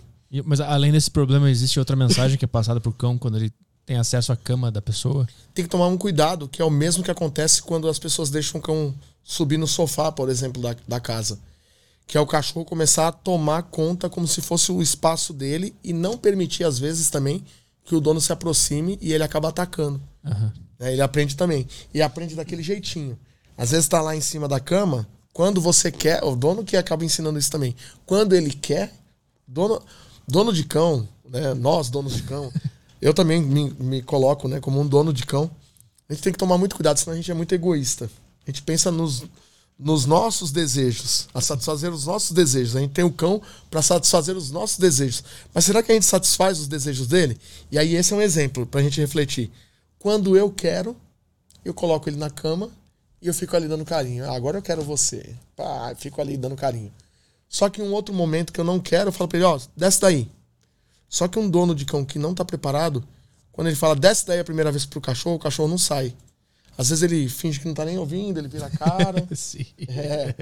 Aí o dono insiste. Ei, sai daí, até tocar nele. Aí às vezes quando vai tocar nele, a raiz do comportamento agressivo não é ele já chegar rasgando o dono dele. Ele tá ali quietinho, o dono chega, dá uma cutucada, começa a incomodar ele para querer sair, tirar ele da cama. Aí ele só faz assim, ó. Dá aquela virada, aquele olhar, né? Ele tá quieto assim. Sim. Aí cutuca, cutuca, sai daí, sai daí. Ele só dá aquela. Aqueles novadas, assim, é, como só, assim sai daqui? Que só que faz assim, é. história é essa? Exato. Já é o primeiro sinal de agressividade. Uhum. Aí o dono, opa, que estranho. Não, ainda não sacou o que está acontecendo. Não caiu a ficha na primeira vez. Na segunda, na terceira, que ele só dá aquela olhada, né? O dono, ei, sai daí. Ele dá aquela reclamada assim com a cara. Dali a pouco já começa. Uhum. Rosna. Aí o dono fica com medo. Uhum. E aí ficar com medo reforça esse comportamento. Dali a pouco o cachorro tá dominando a cama ou o sofá, os donos não conseguem nem chegar perto. Se chegar perto, o cachorro tira pedaço. Como é verdade. Que, como é que faz pra.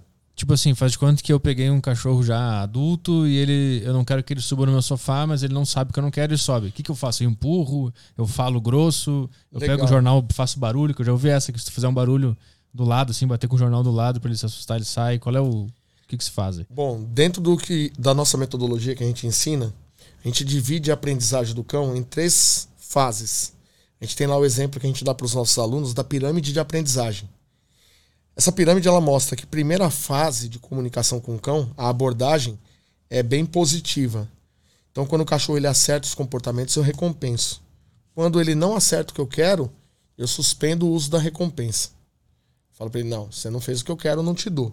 Uhum. Essa é a primeira fase de abordagem. Então, tudo que é comportamento novo ali, inicial, no, na minha comunicação com o cão, eu vou abordar dessa forma. Eu tenho uma segunda forma depois, que é começar a adaptar o cão às informações de correções, mas na verdade são direcionamentos de guia. Eu começo a usar a guia para auxiliar o cão. Então ela está com a guia aqui, eu quero que ela venha para cá. Aí eu faço, ela já sabe vir, que é a primeira fase positiva, eu induzia ela com petisco para ela vir para cá. Uhum. Ela já aprendeu Aí a segunda fase, como que é com a guia? Eu coloco a guia, ela já está adaptada a usar a guia. Aí eu vou com a guia e até com a recompensa na mão. E aí eu mostro para ela com as duas forças, a positiva e a negativa, que ela tem que vir para cá agora. Então, ou, a comida ou o brinquedo continua induzindo, atraindo ela para cá, ao mesmo tempo que a guia mostra a direção para ela. Ó. Eu puxo ela nessa direção, eu falo, é para cá que você tem que vir. Uhum. E aí eu vou ensinando. Então essa segunda etapa é uma etapa de adaptação ao uso da guia e direcionamento de guia. E depois, no topo da pirâmide, aí sim, o cachorro já entende todas as regras, aí é preto no branco. Acerta, eu te dou recompensa, errou, eu te corrijo. Uhum. Beleza. Quando você falou de, do que fazer quando o cão sobe e ele não sabe que tem que, que, que é, não pode subir. Que não pode subir, se é no início da pirâmide de aprendizagem, né, se é o, início, o primeiro contato dele, subiu a primeira vez, eu não vou corrigir ele fisicamente se uhum. ele subir. Eu não posso chegar nele e, e dar qualquer correção, pegar a guia e dar um tranco nele, ou bater no cachorro porque ele subiu. Ele não sabe uhum. a regra. Para eu ensinar algo para o cão, eu não puno ele. Eu direciono ele recompensando. Então, se ele sobe, eu tenho que ter muita paciência. Eu posso até atrair ele, por exemplo. Ele está aqui em cima, no seu sofá. Eu vi que ele já subiu. Qual seria a minha atitude? Potinho de comida na mão, por exemplo, na hora da refeição dele. Aí ele subiu. Beleza. A primeira vez eu posso até mostrar para ele e induzir ele a descer. Uhum. Assim que ele desce, atraído pela comida, eu jogo um punhado de comida no chão. Aí ele vai comendo aquela comida do chão. Ele já saiu do sofá. Uhum. Enquanto ele está comendo ali, antes de acabar, eu vou lá e coloco outro punhado de comida. Enquanto ele está comendo aquela porção, eu dou outra porção. E assim eu vou dando. Ele vai permanecendo ali. Uhum. Sobe mais uma vez, eu pacientemente de novo com a comida, induzo ele a descer. Desceu, de novo, a mesma coisa. Pá, pá, pá, comida. Acabou a comida também ali da refeição. Daqui a pouco o cara. Acabou a aula. O cara foi no mercado, esgotou a prateleira de ração, lá não tem mais nada. Daí acabou a aula aquela hora. Mas aí se ele ficar no sofá, ele fica no sofá? Não, aí o que, que eu faço? Se eu vou condicionar ele a parar de subir no sofá, eu fiz isso algumas vezes. Beleza, acabou a aula, eu evito o contato dele com o sofá novamente. Ele não pode ficar no mesmo ambiente ali. Ah, entendi. No início. Uhum. uhum. Para evitar esse conflito, de eu ter que ir lá e corrigir ele fisicamente. Eu vou evitar esse tipo de conflito com o cão. Eu não quero isso no começo. Eu quero direcionar ele. E aí, às vezes, também, quando ele eu posso, ele tá comendo aquela porção que eu joguei aqui perto do sofá, no pé do sofá. Enquanto ele tá comendo, quando terminar, eu posso pegar também a comida e começar a jogar para longe do sofá. Aí ele vai lá e come uma longe. Ele volta aqui para querer mais. Aí eu jogo aqui, coloco aqui no chão de novo. Mas eu evito, eu sempre mostro para ele que a recompensa tá no chão. Sim. Quatro patas no chão, ganha a recompensa aqui e de vez em quando eu jogo uma mais longe ainda do sofá. Pegar ele, botar no chão é ruim, não serve para nada. Não, porque aí você não está ensinando, você está fazendo por ele. Ah, é ele, é verdade. É, uhum. Ele tem que tomar a atitude de falar assim: olha, é mais vantagem eu sair daqui, de cima do sofá ou da cama, uhum. Vir para o chão para ganhar recompensa no chão. Entendi. Isso vale para a cama também, mesma coisa. Exato. Isso no começo. Aí, como eu falei, naquela pirâmide de aprendizagem uhum. inicial, que é a fase de comunicação bem positiva. Mas e se ele ignorar a comida? Se eu mostrar a comida e botar no chão, ele continuar no sofá? Aí, assim, se for nessa fase inicial, Aí eu tenho que arrumar outros recursos. Eu tenho que descobrir o que, é que eu posso fazer para tirar ele dali. Uhum. Se eu ver que vai faltar algum tipo de recurso, o que, é que eu tenho que ensinar para ele? É, o ideal, o que a gente usa como reforço positivo ideal é comida, ou de repente eu vou buscar recursos alternativos. Será que esse cachorro não gosta de um brinquedo? Sim. Se ele gostar de um brinquedo, ótimo. Eu estimulo ele, como você viu eu estimular a ronda aqui, e só quando ele desce, ele ganha o brinquedo aqui embaixo. Uhum. Também é possível. Ou às vezes ele não gosta de comida e não gosta de brinquedo. Eu posso pegar e chamar ele e sair brincando com ele, chamando ele, atraindo ele para ele pular fora do sofá. Posso fazer isso também. Agora, se de tudo isso, de todos esses recursos, de uma abordagem positiva que eu quero fazer inicialmente, o cachorro não aceita, eu posso deixar ele com uma guia atrelada ao pescoço. E aí sim, com essa própria guia eu também posso induzir. Ela também serve para indução uhum. e direcionamento, como eu falei é um pouco mais. vai gerar um pouco mais de incômodo no cão. E se for inicialmente, pode até gerar um certo conflito, mas eu consigo resolver também. Uhum. Puxando a guia, travando ela e puxando para baixo. Ele vai começar a se sentir incomodado aqui com a guia tensa quando ele tá aqui em cima. E a direção dela tá puxando para baixo. Quando ele vai de encontro naquela direção para aliviar, que ele desce do sofá, eu alivio a guia. Funciona também. E dá para puxar ele e botar a comida? Exatamente. Você pode trabalhar sempre os dois reforços. Ah, que tinha pode, falado antes. Pode uhum. sim. Entendi. Também é possível. Isso, na verdade, é uma segunda fase que eu já faria, né? Uhum. O negativo, a, a guia tensionando e, e, o positivo em seguida. Mas é, o ideal mesmo é começar pela via positiva. Sempre é ela que positivo. ensina algo pro cão. A, a, a, a, coerciva de correção é sempre a última a última a se fazer. É mais pra frente. É. E normalmente o pessoal já vem explodido, né? Já puxa, já tira. É, e aí. Gera problema. É, traumatiza ele fica agressivo, sei lá. Quais Exatamente. são as consequências. Né? Exatamente. Traumatiza. Por quê? É, primeiro, pra gente cobrar, isso seria uma fase de cobrança, né? De, quando você começa a usar essa correção. Uma fase de cobrança. Ah, você tá cobrando algo que ele já tinha que saber. Exato. Pra cobrar, corrigindo. ele tem que saber. Sim, sim. Não tem como corrigir uma coisa que na que cabeça não dele não é errada. Exato. Ele nem sabe o que está acontecendo. É verdade. Aí é, é que dá o problema e que muitos, às vezes, acham que usar reforço, a correção negativa é algo ruim. tem muita gente que tem preconceito quanto a isso. Fala assim: ah, não, isso aí é judiação contra o animal, isso daí maltrata o animal e tal. Não é, porque às vezes você, a pessoa que pensa assim, ela não sabe a hora certa de implantar isso no treino, no condicionamento. Uhum. E se for realmente logo de cara, o animal nem sabe, ué, é para descer daqui do sofá e você já, bom, já dá uma pressão nele em cima, fala: meu Deus, por que você está fazendo isso comigo? Ele não vai entender realmente. Isso não é uma correção inteligente. Uhum. A correção inteligente ela vem depois de uma base positiva do que você quer. Então, primeiro você dá a porta de escape para o cão. Você tem que é, condicionar sempre os comportamentos opostos ao de desobediência. Uhum. Então, subir no sofá, qual que é o comportamento oposto? Ficar embaixo. Então você precisa mostrar o quão bom e gostoso é ficar embaixo. Sim. Uhum. Para depois você mostrar para ele, olha, subir aqui é ruim. Sim. A chapa esquenta depois, fica ruim Sim, aqui. É, é, primeiro mostrar que tem um lugar melhor do que ali. E Exato. depois mostrar que é ruim estar naquele lugar que ele estava antes. Exato. Entendi. Porque aí nessa hora, Arthur, quando ele recebe essa informação negativa do mau comportamento, se você já mostrou para ele o comportamento oposto, o quanto é bom, na, no primeiro momento que ele recebeu uma informação de correção nesse mau comportamento, ele é como se ele fugisse pro bom comportamento. Ele fala: opa, aqui é ruim, mas eu sei onde é bom. Vup! Na zona, hora. Zona ele, de conforto. Ele retoma a zona de conforto. Uhum. Vocês e... são umas coisinhas, hein? Vocês são umas coisinhas, olha. Super inteligentes. é. Né, moça? O, o, pessoal tá, tá mandando perguntas aí sobre cães. Ó, vou fazer, ó. Mandem aí, Manda su, aí. superchats e perguntas no, no grupo do Telegram.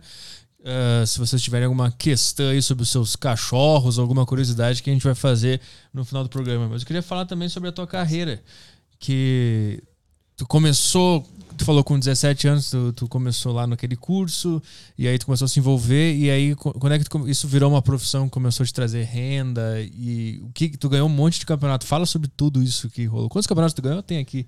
Já, eu sou tricampeão brasileiro de adestramento, já representei o Brasil em cinco campeonatos Isso. mundiais também.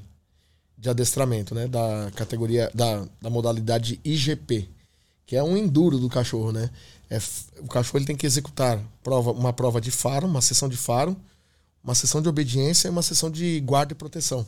Uhum. E é muito massa, é show de bola. Muito legal isso aí. Onde é que é esse, esse torneio mundial? Ele é feito onde? Geralmente é feito na Europa ou nos Estados Unidos algum país da Europa ou Estados Unidos são a sede desse campeonato. E esses que tu, que tu foi foram onde? Eu já participei em 2006 em Randers, na Dinamarca.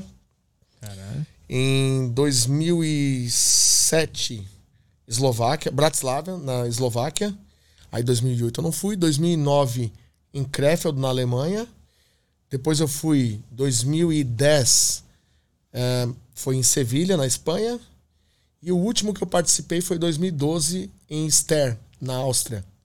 Cara, só lugar do caralho, né? Massa Porra. demais. Foi muito boa a experiência de conhecer lá países da Europa. Foi muito legal. Como é que tu escolhe o cão que vai te acompanhar na competição? Aí, para esse tipo de competição, o cão ele tem que ter uh, uma adestrabilidade muito legal. Ele tem que ser um cão dinâmico, como a gente falou aqui. Uhum. Ele tem que gostar de interagir, participar com a gente ficar vidrado igual a Honda fica assim, ó, olhando pra gente o tempo todo, querendo participar. Ela é uma competidora, ela, ela é, funciona. Essa daqui nunca competiu. Só que ela tem esse perfil ela ideal. Funcionaria. Se, é, se eu treinasse ela para competição, uhum. seria ótima. Mas essa competição, ela requer um pouco mais do que um border collie como ela pode oferecer. Uhum. Né? Geralmente, quem, os cães que participam são de raças de cães de guarda desse esporte que a gente pratica. Pastores alemães, Doberman, Rottweiler, Pastor Belga Malinois, são os cães que predominam nessas competições. É. Essa seria a elite do, da competição? dessa modalidade, desse esporte que eu participo. Uhum. Tem outras modalidades esportivas de competição, assim, para Border Collie, que aí já é o agility, tem um, um tipo de obediência também, uma, uma prova de obediência é, que é feita para esses cães uhum. também, mas não é o tipo de prova que eu participo. Uhum. Essa que eu participo são cães grandes, são cães de, de guarda. Como é, como é que surgiu a oportunidade de representar o Brasil nesses, nesses mundiais? Então, eu comecei, como eu falei, em 96, com 17 anos. Aí logo eu integrei a primeira equipe desse canil onde eu fiz o curso, esse primeiro curso. Tu, tu, mostrou um dom lá na hora, tu chamou atenção, tu sentiu que era uma vocação que tu tinha, que, é, que, como é que foi? Nessa turma que eu participei, eu fui o melhor da turma. Eram seis alunos, Eu fui o melhor da minha turma.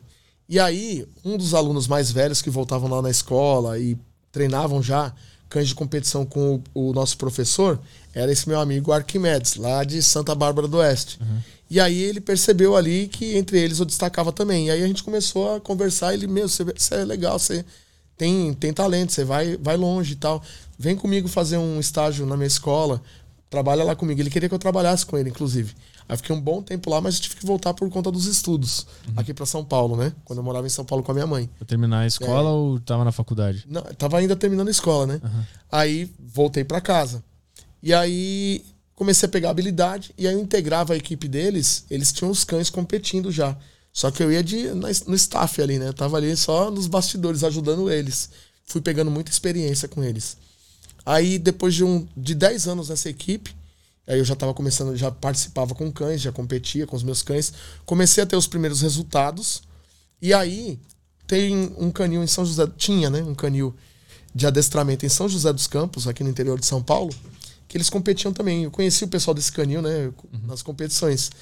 Só que o que, que acontecia? Eu estava com um cão, eu não tinha condição financeira na ocasião, e eu tinha um cão, pastor alemão, que era de criação nacional, não era da melhor genética para competir. Ah, existe né? isso também. Tem as melhores genéticas para você selecionar os melhores cães para você competir. O que, que né? qualifica uma genética boa? Bom, é genética. Então, assim, como eles têm o pedigree, tem o CRO, o Certificado de Registro de Origem, você consegue puxar a árvore genealógica do cão todinha. Ah. Então você sabe quem eram os pais, os avós, bisavós, trisavós. Até os trisavós ali é muito importante você saber. Porque a, galera que está nesse meio de competição, os aficionados do negócio, eles sabem exatamente quais características, por exemplo, ah, esse cão que você pegou agora é filho da é neto da Honda. Pô, a Honda era lá do Caio. Meu, aquela cadela ela transmitia muita muito instinto de caça. Ah, ela era um cão que era muito bom para faro, transmitia bons cães de faro. Então, o pessoal já sabe a característica que cada cão transmite. Então, quando vai comprar o cão, já olha pro pedigree e já sabe. Nossa, isso aqui, esse filhotinho aqui promete. Ah, ele, esse cão aqui da árvore dele transmitia tal característica, esse outro, outra tal característica, então já sei mais ou menos o que vai ser. Então é assim que eles escolhiam, é que a gente escolhe, né? Uhum. E o cão que eu tinha na época, eu não tinha condição, era o meu pangaré. Eu não podia escolher, era o que tinha para hoje. Onde é que tu encontrou ele ou comprou? Como é que é a história que tu tem com ele? Então, nessa época, é, tinham poucas pessoas que criavam os cães de linha genética de trabalho. Porque na raça pastor alemão, que a gente compete mais, tem essas duas linhas genéticas. A linha genética dos cães que são belos para exposição, né? Tem as características físicas maravilhosas. E tem os outros que são mais rústicos, não são tão com a beleza desses cães de exposição, mas que tem um temperamento mais firme e forte. Né? E que são bons para o adestramento de competição começou a. Hoje é muito mais fácil você encontrar um animal desse. Naquela época, ali pelo ano de. Dois, no ano 2000, quando eu peguei esse cão, não tinha muitas opções. E a gente ia atrás do que tinha. Tinha uhum. poucos criadores que tinham essa linha genética top. Uhum. E aí, meu amigo Arquimedes, ele me cedeu esse cão. É, ele pegou e falou: Caio, ó, tem um cão aqui que nasceu, ele é bom. Pode levar que ele é bom. E o cão, realmente, apesar de não ter uma linha tão top, ele era bom pra caramba. Uhum. E eu era esforçado e dedicado no treino. Treinei, treinei, treinei. Aí entrei no, no, no circuito do ano de 2003, eu estreiei ele. São uns dois a três anos para você preparar o cão para ele entrar em competição. É trabalhoso. Essa foi uma, uma nacional, né? Isso. Aí foi o, é, o circuito paulista e teve o campeonato nacional também. Aí eu entrei com ele. Só que eu entrei duas etapas que já, depois que já tinha começado o campeonato. E esse pessoal de São José dos Campos, eles estavam importando cães da Europa e competindo. Só que eles já estavam já na frente, né? Já tinham duas competições na minha frente, pontuando e estavam indo bem. Quando eu entrei com o meu cão, meu pangarezão lá, o, o azarão, eles começaram a perder para mim e perderam o ano inteiro, ficaram atrás, uma posição sempre atrás da minha com o meu cão. E aí meu cão foi vice-campeão brasileiro, esse cão dessa ocasião. Representei o Brasil primeira vez num campeonato internacional, que foi um campeonato latino-americano em Montevidéu, em 2003, ah. lá no Uruguai. E aí eles começaram a me notar. E aí, em 2005, veio uma proposta, do, em 2006, veio uma proposta desse canil para eu trabalhar e integrar a equipe deles. Uhum. Aí saí da equipe que eu participava e fui lá trabalhar com eles. E a promessa deles era: ó, você vai vir aqui, você vai trabalhar com a gente full time e nós vamos patrocinar você em cursos que você quiser fazer para aprimoramento. Eu não tinha dinheiro para pagar um seminário de final de semana na época. Né? Era difícil para mim. Foda. É. E aí eles falaram assim: nós vamos bancar você e todo ano você vai representar o Brasil no Campeonato Mundial na Europa. Eu falei, o quê? Mundial? Eu orava tanto a Deus para Deus abrir uma oportunidade para mim para eu ir para lá, porque eu nunca tive essa oportunidade. E pessoal que tinha, algumas pessoas arrogantes na época que tinham condição de ir, falavam assim: ah, só vai quem tem dinheiro. Uhum. Só vai quem tem dinheiro. E aí eu provei que não ia quem tinha dinheiro, ia quem tinha fé. Uhum. Porque aí eu apliquei a minha fé, que era a única coisa que eu tinha. Uhum. Não tinha dinheiro, não tinha recurso. Mas orei muito a Deus, que era meu sonho. O sonho que eu tinha na ocasião era representar o Brasil em um campeonato mundial. Falei, eu não sei como vai ser, mas é o meu sonho da minha vida. E aí a oportunidade bateu na minha porta. Como é que tu, aí eu abracei. Como é que tu te comunicava com, a, com Deus ou com o universo para pedir isso? Era, tu ficava só na tua cabeça pensando? Como é que era? Não, eu sou cristão desde 2001 que eu ingressei na vida cristã, né? Uhum. Sigo a vida cristã e orava muito né? participava de cultos, né? uhum. ia para a igreja. E era essa vida, a, a, rotina de um cristão que frequentava a igreja, mas que se apegava muito ao que estava escrito ali e aplicava aquilo. Então, apliquei a minha fé em obedecer a Deus e a orar. E a buscar a Deus, de verdade, de todo o meu coração. Uhum. E dedicava muito tempo para oração nessa ocasião. E pedia para que Deus realizasse o meu sonho. E assim aconteceu. Pedia exatamente isso, e competir na Europa representando o Brasil. Era exatamente Exato. isso que tu pedia. Era, o desejo, era um dos desejos do meu coração. A gente tem muitas coisas uhum. que a gente pede para Deus em oração, né? Sim. Mas essa era em especial, que era o meu sonho. E, e era engraçado. Hoje eu aprendi muito mais é, coisas que tá, de certa forma, relacionado com a fé, que é como você usar também a sua mente, né? O seu, como você deseja as coisas de todo o seu coração e Deus realiza. E eu lembro que quando, nessa época, eu orava e quando eu pensava naquilo, naquela cena, eu, me, eu sentia, eu até, eu nunca peguei um pódio no Mundial, mas eu, eu conseguia sentir eu no pódio do Mundial e eu me emocionava e dava vontade de chorar na hora. Uhum. Era uma uhum. coisa muito forte que tinha. E eu, e eu sabia que, na minha realidade, eu não ia, não, não tinha recurso não tinha como, eu ia ou alguém. Parecia impossível, Da família ali. É, era impossível para mim naquela hora, uhum. naquele momento, né? Só para você ter ideia, a minha filha mais velha, que tá aqui com a gente, veio aqui comigo, uhum. ela tem 15 anos. Nessa época ali, 2005, antes ele fazer o convite em 2006 para ingressar a equipe é, do Silvio, né? Eu, a quem eu sou muito grato. 2005, minha filha estava recém-nascida. A gente tava morando numa casinha de sapê em Guarulhos, literalmente. Tinha dia que a gente não falava nada para ninguém. Às vezes acabava o gás, aí não tinha para comprar o gás para esquentar o leite da minha bebê. Aí o que, que a gente fazia? Chegamos a esquentar na fogueira. Fazia fogueira para esquentar a mamadeira dela. Então, só para você ter ideia, quando a gente casou e começou a nossa vida junto, eu e minha esposa, e teve, a gente teve a nossa primeira bebê, cara, era muito difícil para nós. Não foi, não foi fácil. Uhum. Então, para mim, era algo muito longe. E ainda mais ouvindo pessoas falando: ah, não, só vai quem tem dinheiro. Você tem que ter dinheiro. Você tem dinheiro para isso? Você não vai. Mas Aí eu falei: eu vou, ainda vou nessa parada. Nessa época, tu trabalhava com cães? A tua renda era com cães? Trabalhava com cães. Só que é muito engraçado isso. É, tinha muita experiência já com adestramento. Já tinha sido campeão aqui né, no Brasil, vice-campeão brasileiro campeão paulista algumas vezes, sabia treinar muito bem cães na ocasião. Uhum. Só que não sabia uma coisa: vender o meu serviço. Uhum. Hoje eu vejo isso. Então, por não saber vender o serviço, passava muita dificuldade. Tinha sempre um cão ou outro, mas não tinha a mentalidade certa para empreender na ocasião. Como é que tu descobriu que tinha que mudar essa, essa mentalidade? Demorou um pouquinho, demorou um bocado. Porque nessa, primeiro foi movido primeiramente e sempre, né? Foi movido pela fé. Uhum. Eu acredito que Deus ele vai conduzindo a nossa vida, como está escrito na Bíblia. O que está escrito lá? Tem uma parte que está escrito assim, ó. todas as coisas cooperam para o bem daqueles que amam a Deus, aqueles que são chamados pelo seu, é, pelo seu propósito. Ou seja, aqueles que são marcados. Todas as coisas cooperam para aqueles que amam a Deus. Quando você ama a Deus de todo o seu coração, você procura seguir o que está nas Escrituras Sagradas. Você procura viver uma vida reta diante dos olhos de Deus. As coisas, to, todos os benefícios de, de, Deus começam a te alcançar. Uhum.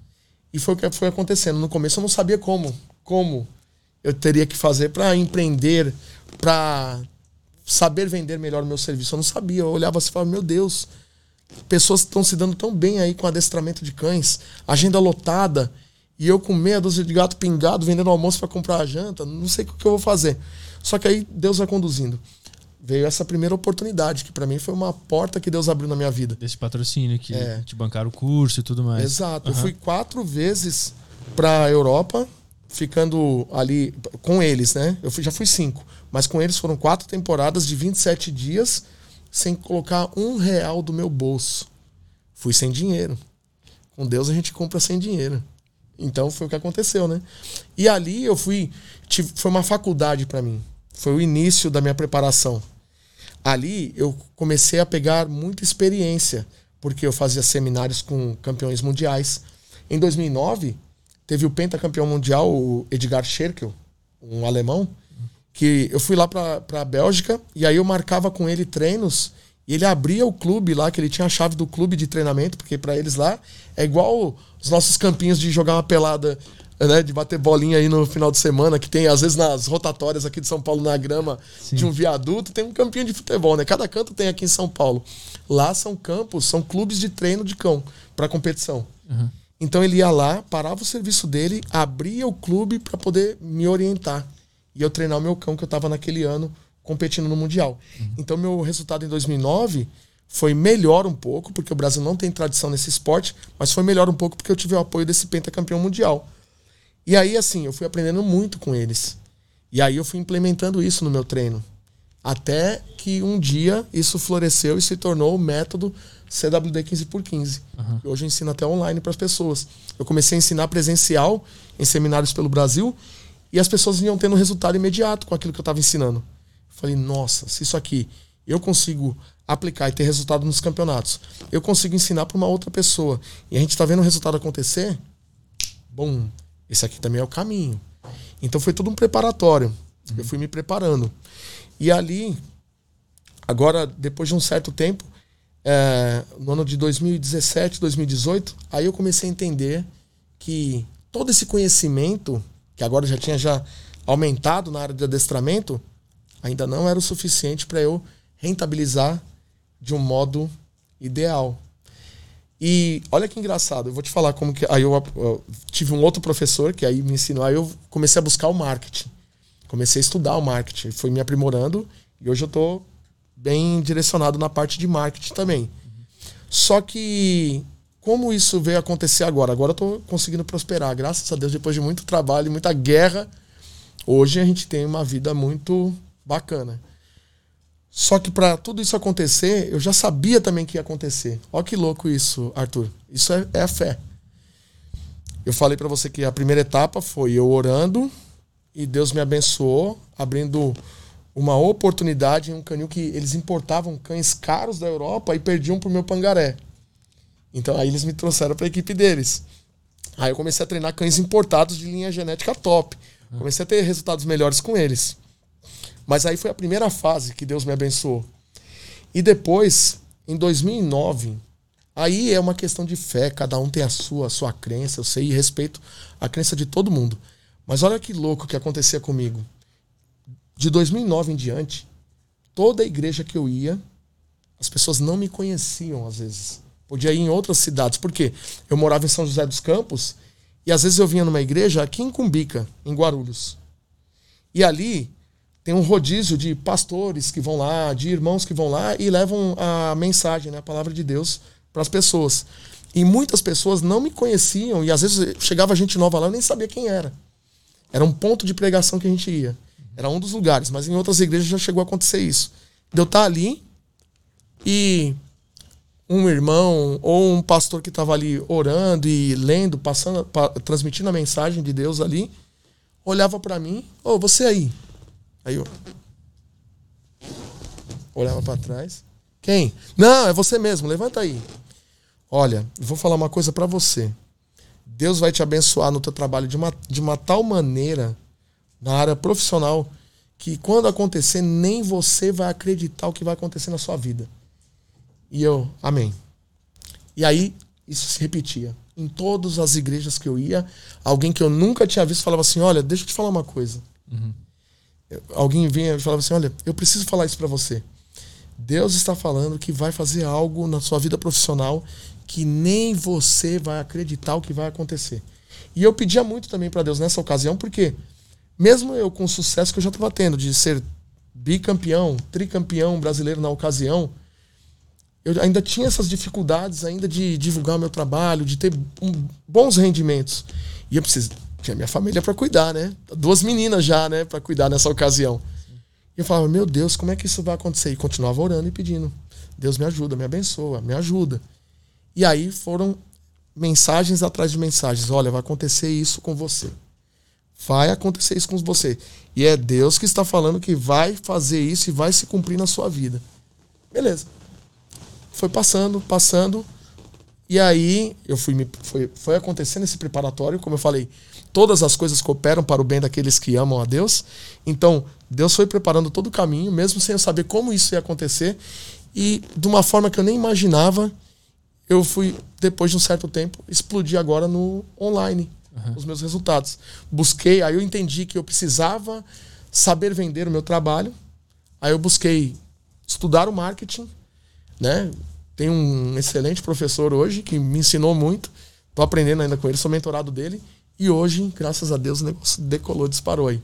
Nessa época Temos que... vários resultados hoje aí também no marketing. Nessa época que tu tava ouvindo essas mensagens, tu tava sentindo que ia acontecer alguma coisa, tu ficava ansioso, pensando, cadê? O que, que, que, que, é isso que vai acontecer? Procurando alguma pista, alguma coisa? Sim. Quando, quando acontece isso na vida dos cristãos, né? Quando começa a receber essas mensagens e sabe que é Deus que está falando com ele, porque bate direto no seu coração, você sabe, é para mim, vai acontecer. Você começa a ficar ansioso, porque você quer antecipar, você quer dar o seu jeitinho. Só que Deus tem a forma dele de trabalhar. E nessa ocasião eu falei, meu Deus, onde vai ser? Como é que vai ser? Será que é aqui onde eu tô, que as coisas vão começar a melhorar? Vai ter crescimento aqui onde eu tô? Né? Eu, eu trabalhando ainda nesse canil em São José. Será que é aqui? Será que não é? E aí, a gente tem que ter muito cuidado e muita visão. Se não acontece, como aconteceu na vida de Abraão. Lá no livro de Gênesis, quando Deus prometeu para ele que ia dar um filho, mas ele já era velho, a esposa era velha, e ele esperando esse filho da promessa de Deus, e esse filho não vinha, não vinha. O que, que ele fez? Ele tomou por esposa outra mulher, né, Agar, e aí ele deu o jeitinho dele de ter um filho. Uhum. Mas aquele não era o filho, né? Conforme a, a, palavra diz, não era, não era aquele ali que era o filho que Deus tinha prometido para ele. Deus falou que ia dar um filho, que Sara ia ter um filho, né? Uhum. Era da, daquela esposa dele. Mas ele deu o jeitinho dele. E ali depois teve um outro, todo um outro desenrolar na vida de Abraão. O que, que aconteceu com esse filho? Então, esse, esse filho dele é, é de outra esposa, né? Uhum. Da, de Agar.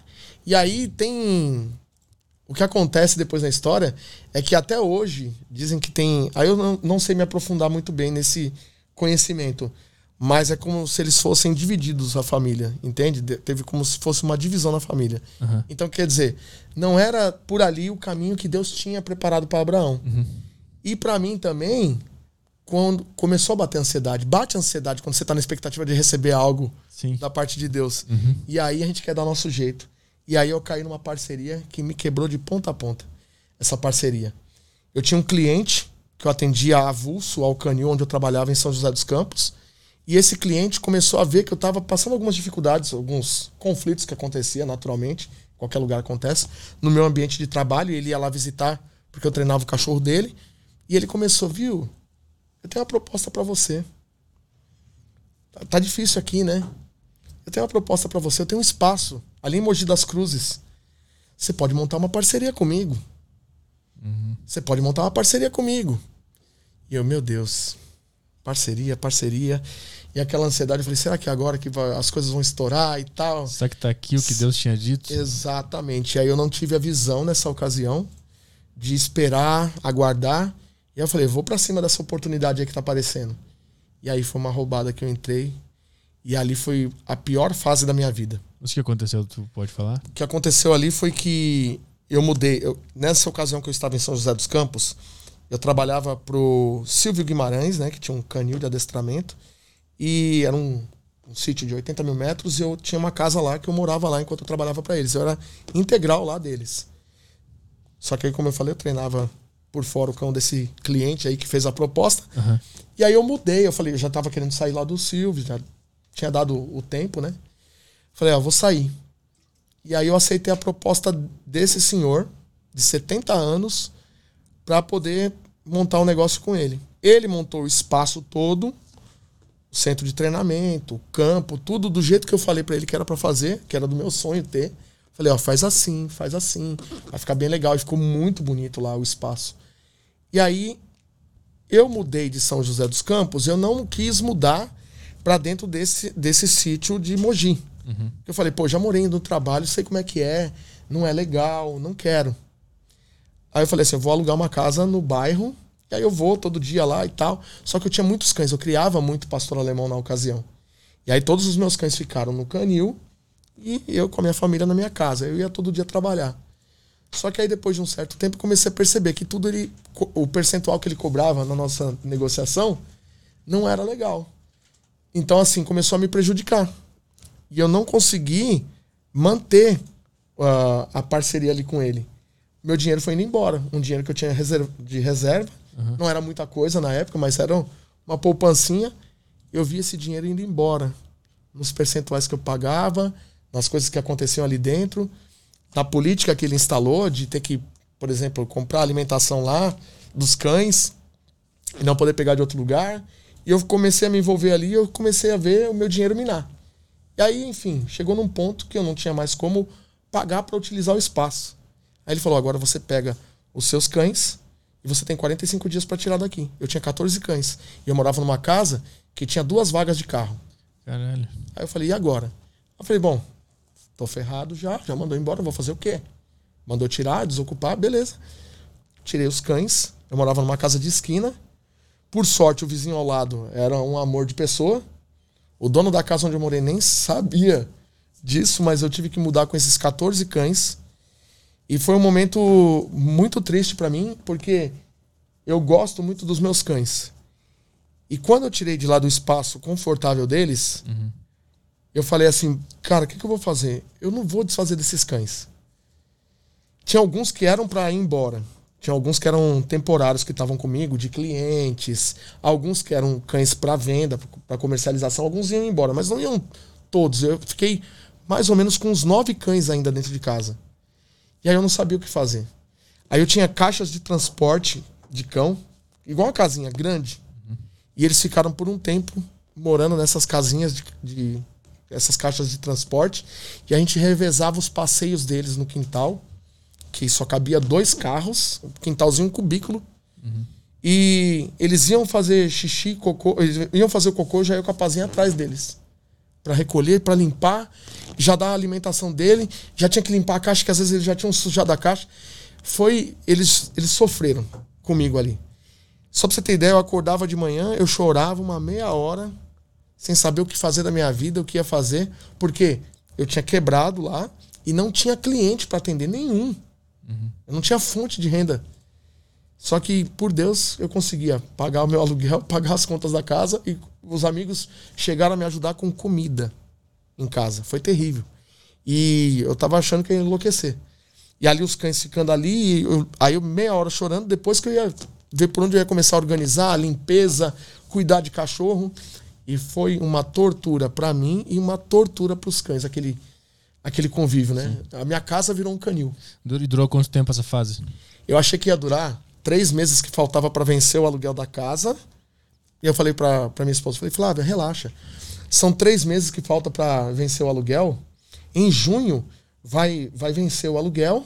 a gente já vai conseguir uma chácara, a gente aluga e monta o nosso centro de treinamento e vamos embora. Eu começo de novo. Mas só, espaço. Só na fé. É, eu falei, vai, vai dar tudo certo. Uhum. E aí não conseguia o lugar, não tinha nem o dinheiro para locar o espaço e foram ficando ali comigo, foram ficando ali comigo. Foi a pior fase da minha vida até hoje. Eu fiquei 20 meses vivendo dessa forma com os cães na minha casa. Cara, um, 20 meses. Um ano e. Quase dois, né? Quase 24 meses. 20 meses. É, é verdade, é verdade. E ali, no final. Nossa, essa, essa história. Ela, essa parte é tão chata de ficar falando. Que tem um amigo meu que ali até brinca comigo. Ele fala assim: Caio, se você contar sua história pro carroceiro, até o burro chora, meu amigo. Porque foi, foi brabo. É, puta história de vida. É, foi brabo. Mas eu não perdi a fé, né? mesmo com tudo isso que estava passando, eu sabia que Deus tinha feito uma promessa, eu tinha errado, não era aquele momento ainda, não era o tempo, Sim. mas ia vir coisa boa pela frente. E aí eu permaneci ali com fé. Aí passei mais outros problemas que aconteceram com a gente ali naquela casa. Aí o dono queria desocupar a casa, nem sabia que tinha cachorro lá dentro. Uhum. Tinha vencido o contrato, eu não queria assinar o, a, a, renovação, a renovação para não pagar a multa, porque eu já queria sair. E, nossa, foi, foi terrível. E aí, graças a Deus, a gente conseguiu um espaço, que a gente está até hoje, faz cinco anos isso, em Araçoiaba da Serra, no interior de São Paulo, perto de Sorocaba. Uma área de 5 mil metros, os cães lá agora podem correr, pode fazer cocô se quiser, que não tem problema nenhum. Mas foi nessa, foi nessa fase que tu descobriu o marketing, a se vender. Exato. Aí assim, eu mudei quebradão ainda para lá. E aí chegou lá, eu tava ainda estava. A única coisa que, conseguiu, que eu conseguia fazer, que dava para pagar umas contas por aqui ainda em Mogi, antes de mudar para lá, para a região de Sorocaba, é que eu fazia. Eu usava aquelas técnicas que eu tinha aprendido, tudo aquilo que eu aprendi com os melhores do mundo, uhum. em seminários pelo Brasil. Então, o pessoal do que, é, que são competidores, eles organizavam porque eles queriam as técnicas que eu tinha, que eu já tinha representado o Brasil em campeonatos mundiais. Uhum a técnica era refinada, eles queriam eu ali perto. Então eles falavam, Caio, quanto você cobra para vir treinar comigo? Eu falava, ó, com você só não compensa. Eu falava, não, então eu vou organizar uma, um final de semana para você com pessoas aqui para aprender com você. Então dava 20 pessoas, 40 pessoas onde eu ia. Aí eu viajei para nor norte, nordeste, sul do país, ministrando esses seminários. Era o que estava salvando. Mudamos para lá, mas ainda estava apertado o negócio. É, esses seminários eles surgiram nesses 24 meses que, que tu estava naquela casa. Exatamente. Tá, Quando eu estava lá, naquele tempo ali, apareceu um amigo, o primeiro amigo que apareceu, o Alex. Ele é de Jaguariúna. Ele pegou e falou assim: Ô Caio, eu tô com um cachorro aqui para competição, você precisa vir aqui me ajudar. Quanto você cobra para você vir me ajudar? para poder passar as técnicas que você tem e tal. Aí foi nele que meus olhos abriram assim. Eu falei, Alex, pra ir aí não vai compensar. Deixa eu tirar o brinquedo dela, senão ela vai comer o brinquedo agora. aí eu falei assim, ó, Alex, pra eu ir aí, só pra te atender, não compensa, cara. Como que a gente pode fazer? Eu quero te ajudar, mas não vai compensar. Aí na hora, assim, veio o estalo. Eu falei, putz, vou, vou começar a dar esses seminários. Eu já dava alguns, mas era esporádico. Eu falei, cara, arruma mais umas pessoas aí e eu faço uma clínica com vocês aí do final de semana. Ele falou, beleza, Caio. Desligou o telefone, mas não deu 20 minutos. Ele ligou, ó, já tem 20 pessoas. Eu falei, meu Deus, 20 pessoas. Eu falei, caramba, ia dar uma graninha legal. Eu falei, caramba. Eu falei, massa, Alex, então vamos embora, vamos fazer. E era esses seminários, assim, quando a gente organiza, a gente avisa dois, três meses antes que vai rolar, né? Faz uma antecipação. Esse daí faltava 15 dias para a data que a gente determinou. Falei, meu Deus, já tem 20 pessoas. Aí ele, ó, tá entrando mais um, tá entrando mais um. Foi me ligando. Deu 40 pessoas. Falei, uau, vou pagar minhas contas desse mês, vou fazer o que eu tenho que fazer. Ainda era apertado nessa ocasião. Mas aí começou dali. Aí dali, que eu fiz para ele em Jaguariúna, alguns participantes de Manaus falaram, ó, eu quero levar você para Manaus. Aí organizamos um seminário em Manaus. Aí o outro, ó, Paraíba. Paraíba ó, vamos pro sul, pra Jacarezinho. E aí eu fui viajando o Brasil. E aí eu fui colocando essa técnica para eles e ia dando certo, ia dando certo. Falei, cara, isso aí dá negócio. Esse é o negócio. E aí então, eu tava já morando né, em Sorocaba, nessa na região chácara, de Sorocaba, né? na chácara. E aí eu dava cursos presenciais lá também, começando a melhorar e tal. Só que aí eu percebi que o pessoal tava querendo mais online também comigo. E aí eu parti pro online, aí eu vi, pô, preciso estudar marketing. Aí comecei a estudar, e aí juntou a técnica boa, né, o, o profissional bom do adestramento, de resultado, né, como eu sou campeão e tudo mais. Eu falei, agora eu sei como eu posso oferecer esse trabalho e outra, como eu posso impactar mais vidas e transformar mais vidas. Porque quando eu fazia esses seminários, era, a maioria eram treinadores de cães. Só que o grande problema não é. Né, a, grande maioria que passa problema não são os treinadores de cães, Sim. que fazem aquilo ali por hobby ou para aprimoramento, para até melhorar os seus ganhos financeiros. Mas a maioria são donos de cães que não sabem o que fazer com o cão em casa. Eu falei, cara, se eu pegar essas técnicas high level aí, de alta performance, de competição, pra, né? de competição uhum. e colocar pro cachorrinho responder em pronta resposta dentro de casa, esse negócio vai explodir. E aí tu descobriu a e Hotmart aí... como? é, tu, qual é a premiação que tem na Hotmart? Fuçando, fuçando, né? Eu, é, a Hotmart, para quem não sabe, é uma plataforma né, de venda de infoproduto, de cursos online, né? Deixa eu falar para ela deitar aqui. Deita, fica aí quietinha. Lambe, lambe. Ela começa a lamber a gente sem parar, essa bichinha aí. A Hotmart é uma plataforma que vende cursos online, né? É, infoprodutos. E aí eu descobri fuçando, né? Fui mexendo com esse negócio, com esse mundo da internet. Falei, meu, galera tá toda indo pra internet. E eu não fui por conta da pandemia agora, né? já tava antes, né?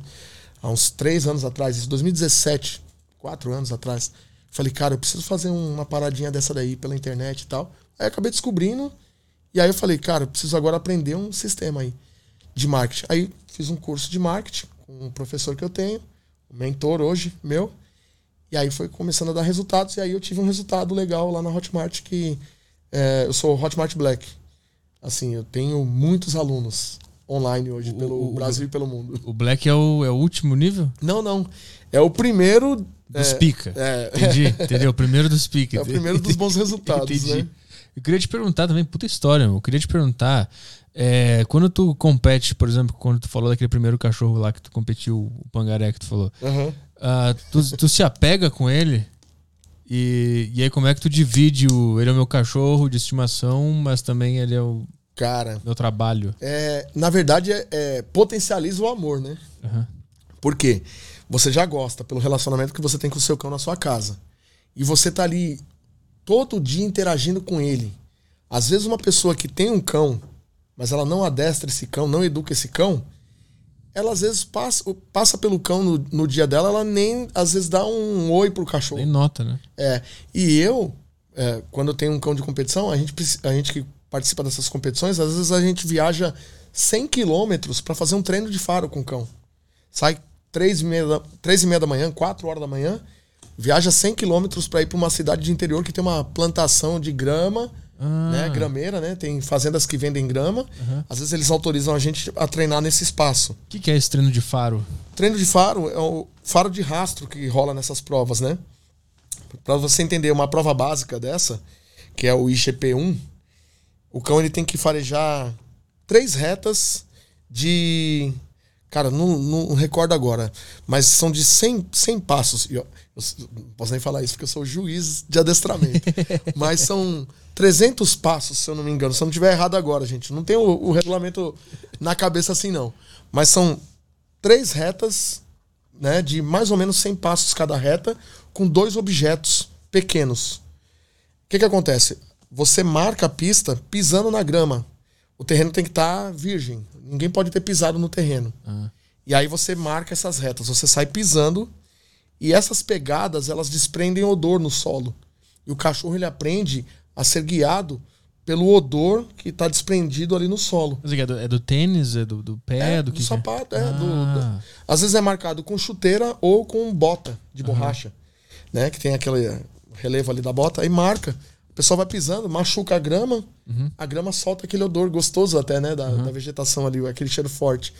E o cão vai se guiando por ali. A gente ensina ele a se guiar por ali. Então ele tem que fazer exatamente o trajeto de alguém que passou ali caminhando. Ele tem que ir farejando pegada por pegada e localizar esses dois objetos nessa primeira prova. São dois objetos que vai estar durante o trajeto. E quando ele localiza, ele, pode, ele tem que indicar para você que ele localizou.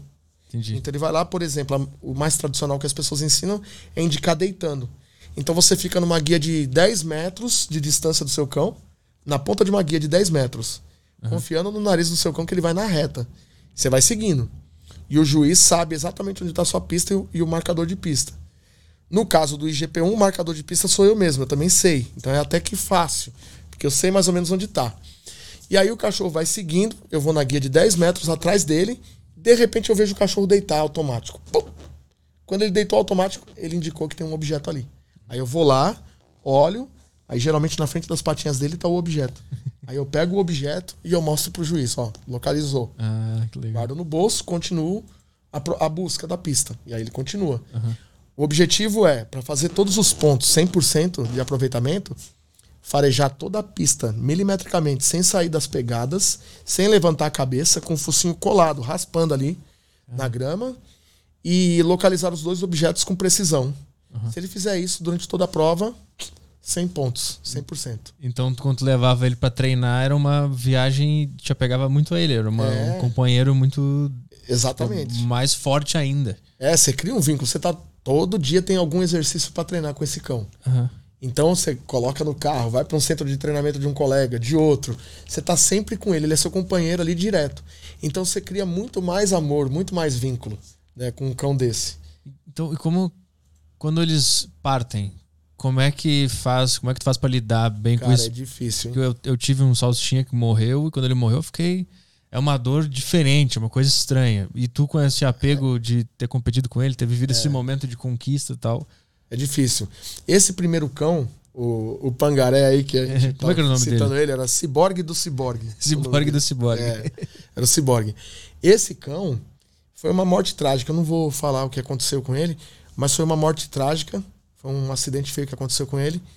E me avisaram, né? Falaram, ó, oh, seu cachorro morreu corre lá para ver que morreu. Cara, na hora que me falaram aquilo, eu falei, meu Deus. Aí eu já fui já meio. Eu, eu, na hora, quando eu vi ele lá, morto, no caso dele foi um acidente, não foi. não tava doente. Uhum. Eu fiquei chocado na hora assim, mas, tipo, não acreditava que ele tava morto. Eu olhava ele assim eu não acreditava. Foi, essa foi a minha reação, a reação do Caio.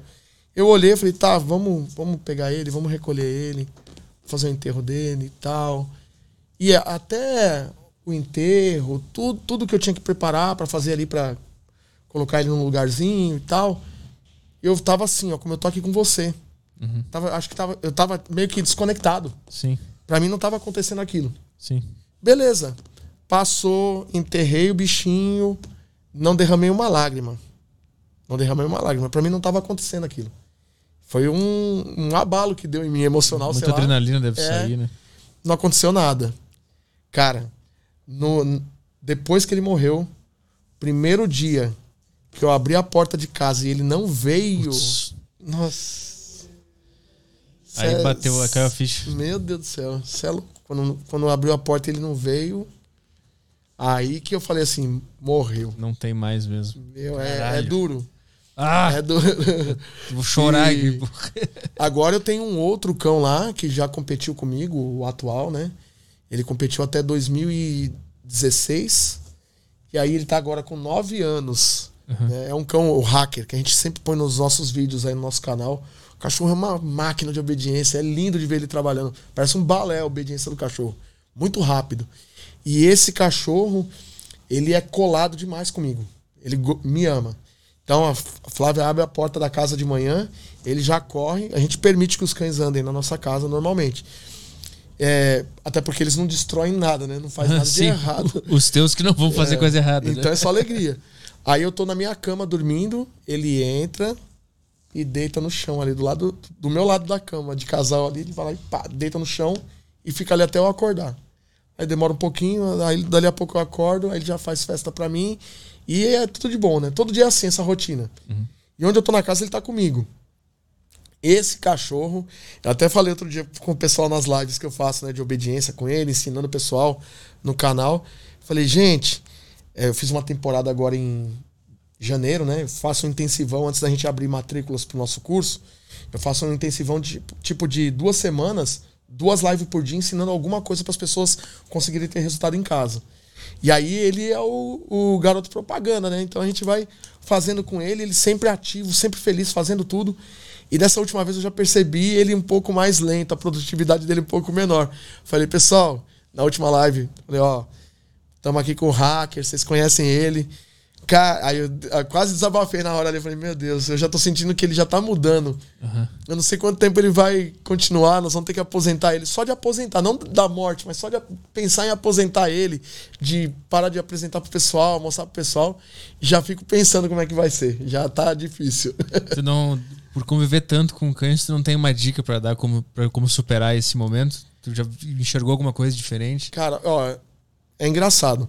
Pra, como eu trabalho há muito tempo com cachorro, é assim, tem esses que são os nossos de casa que, cara, é difícil. Uhum. É difícil até para nós, eu confesso. Que é difícil essa parte da hora do momento que a gente sabe que vai chegar da separação. Com outros cães que circulam no centro de treinamento canino, cães de clientes que às vezes a, a gente até acaba se apegando quando fica lá, uhum. né? Hoje a gente já não faz mais esse tipo de trabalho em hospedagem. Mas às vezes tem cães que ficam por anos hospedados com a gente, o dono fala: "Não, continua com ele aí, deixa ele treinar e tal". A gente acaba pegando um amor pelo bicho também. Só que eu já tenho até uma regra para minhas filhas e para minha esposa. Eu falo, ó, esse cachorro não é nosso. Esse cachorro é do canil. É do centro de treinamento. Esse cachorro, ou ele é de um cliente nosso, ou é um cachorro que tá ali transitório, ele vai para uma outra família, ou nós vamos comercializar ele. Né? Então, aquele. Às vezes tem um filhotinho que é tão bonitinho, minha filha, ai, pai, e esse? não. Aí nisso eu já sou duro no começo pra gente não sofrer depois. Sim, sim. Então eu procuro ter uma certa distância. Os nossos não tem como já sofrer mesmo. É, é isso aí. Não prepara pra, o coração. Não tem para onde ir. Preparem o coração, não tem jeito. É, vamos lá de questões da, da turma aí, como é que tá? Temos questões? Temos sim, temos muitas questões aqui no grupo do Telegram. Então nós vamos priorizar aqui os nossos assinantes do Saco Cheio TV que têm acesso ao grupo da Deriva no Telegram e serão essas perguntas, essas questões que nós vamos responder agora. Vai lá. Tem a questão do Albuquerque aqui, ele, ele perguntou: Caio, conheço um cara que mordeu a orelha, a orelha do husky dele para mostrar dominância. Minha namorada tem uma cachorra de alguns meses, mas ela é muito frouxa para adestrar. Devo morder a orelha de alguém?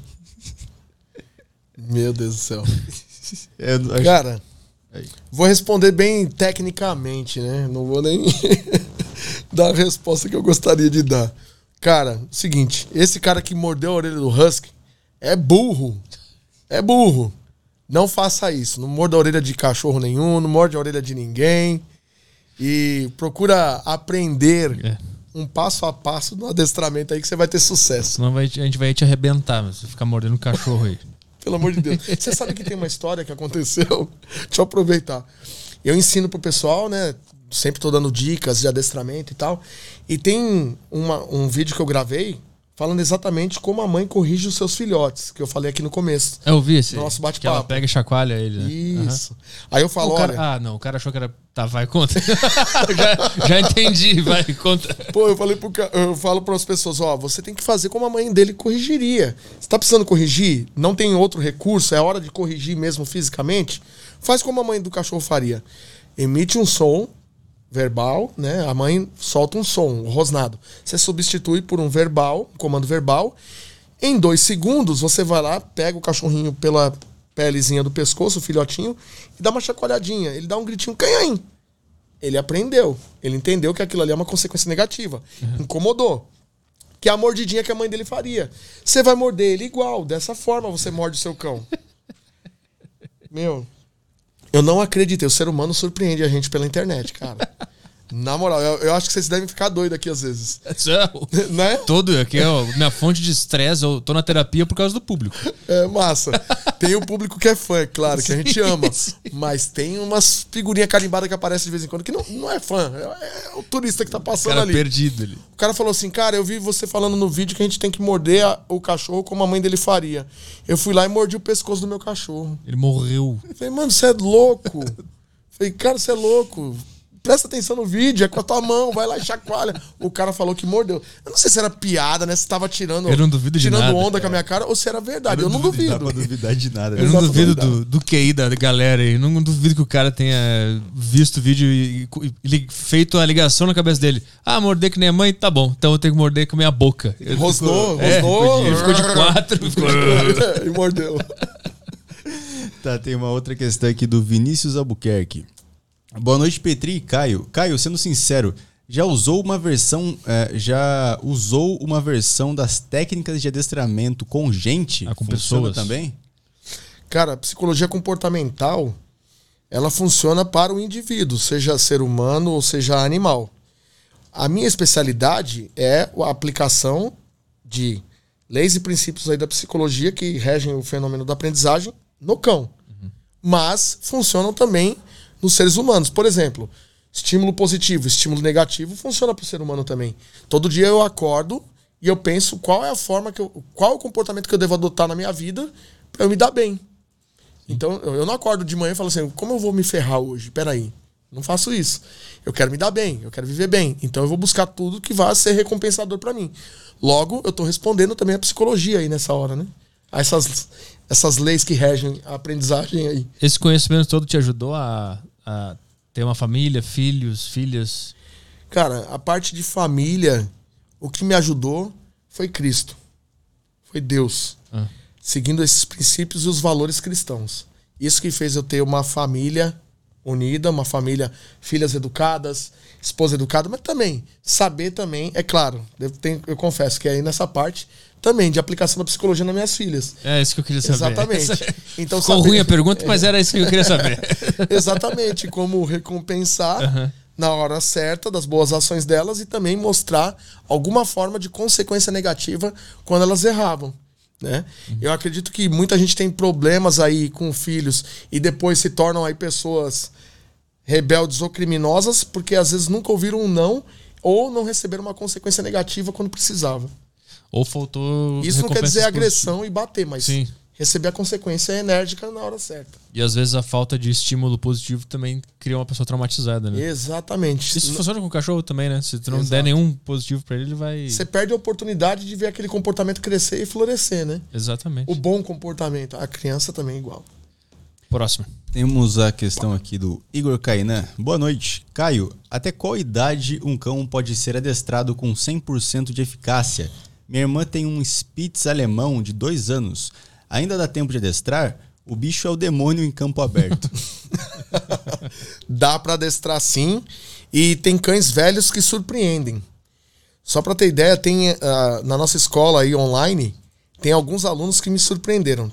O último foi o Damião, que entrou em dezembro e em um mês, um cão de 12 anos conseguiu grandes resultados. Massa demais de ver. Um SRD que ele tem, 12 anos obedecendo ele. Máquina o cachorro, muito legal de ver. Tem uma aluna, a Cristiane Araújo da Bahia, com um cachorro de 14 anos. Começou com 14 anos o treinamento. Ah. Então não tem limite de idade para adestrar um cão. Agora, falar da parte de 100% de eficácia. Eu não sei o que é 100% de eficácia. É, é algo muito. Ficou muito vago, assim, abrangente, é, né? É muito pergunta. determinante também, né? É. é. Mas dá para ter bom, excelentes resultados, excelentes, top resultados com cães velhos também. Temos a questão aqui do Luí, Luíso Felipe. Boa Luíso? Noite, Luíso. Nome engraçado. É, boa noite, Petri. Boa noite, Caio. Queria saber se essas técnicas de comportamento podem ser usadas com gatos. Ótima entrevista, Petrola. Pode ser usado com gato também. Os gatos respondem muito bem. Inclusive, é, tem uma a esposa do meu amigo tá vai, logo logo ela vai começar a ensinar as pessoas a educar os seus gatos, a manejar os seus gatos melhor. É a Natália Campos. Ela é esposa do Fabrício Performance, que é um treinador de cavalos. O cara, é? o cara, é? treinador de cavalos e a esposa é especialista em gato. logo, logo ela tá aí na área, aí, nos canais aí das redes sociais ensinando. gato aprende. Qual é, a, qual é a diferença entre cães e gatos? Clássica pergunta, mas nesse sentido da psicologia da, do adestramento. Cara, responde consequência positiva, consequência negativa igual. Tem algumas peculiaridades. Aí eu não, não domino porque eu, uhum. eu, não convivo com gatos. Quem gostava muito de gato era minha esposa. Aí casou comigo, mudou. A casa é só de cachorro. Vamos lá, próxima. Uh, José Pereira aqui, ótima, ótima conversa. Já treinou cães para caça? Nunca treinei cães, cães para caça. Eu treino, eu treino cães quando eu treinava para competição, né? Tô agora com um cão lá que tá até um pouco atrasado para competição. Mas eu treinava essas três sessões: faro, obediência e proteção. Então nessas três partes eu, eu, eu domino bem. Parte de caça eu nunca treinei. Nunca fiz treino de caça. A, a competição, aquela que tu foi no Mundial, é, é isso, né? Faro. Obediência Obedi e proteção. E a minha melhor sessão, que eu tenho é, mais resultados positivos aí, minhas pontuações melhores eram na parte de obediência. Me destaquei nessa parte. O pessoal me conhece mais aí no meio de competição pela qualidade da minha obediência, dos meus cães na, na, nas competições. Na, na, competição, o que, que ele tem que fazer de obediência? Qual é o... São bastante. São vários exercícios.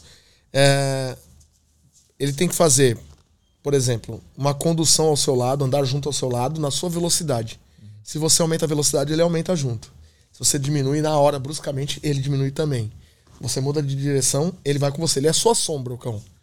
E ele tem que ir o tempo todo focado, olhando no seu olho ali e com as orelhas eretas, né? Se portando bem as orelhas, não murchas, com medo, ah, pressionado. Sim. Tem que estar em alerta, a orelhinha ali ah, feliz. Esse é um detalhe bom. É, e a cauda também, de preferência, abanando, alegre, mostrando satisfação no trabalho.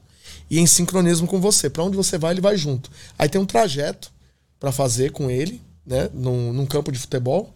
Esse é aquele que ele entra no túnel, entra no pneu? Não, não, não. não. Ele, vai só, ele vai só colado, conectado ao seu lado, sem guia. Uhum. Sem guia.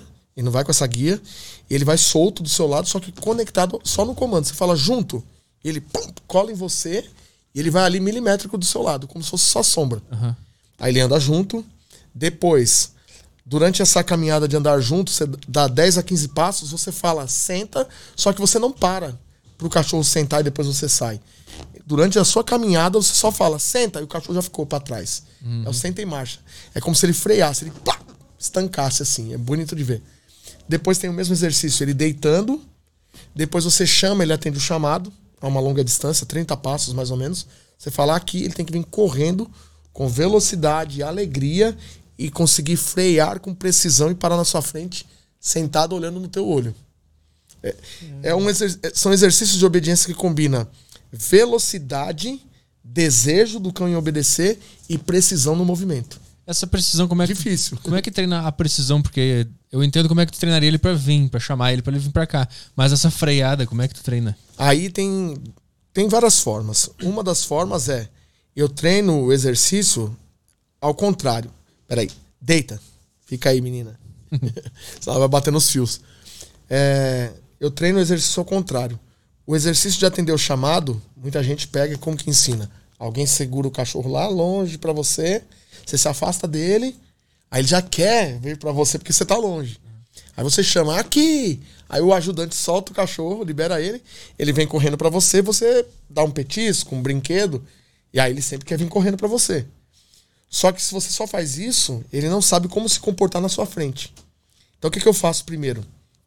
Eu ensino o cachorro a deitar e sentar na frente do meu pé.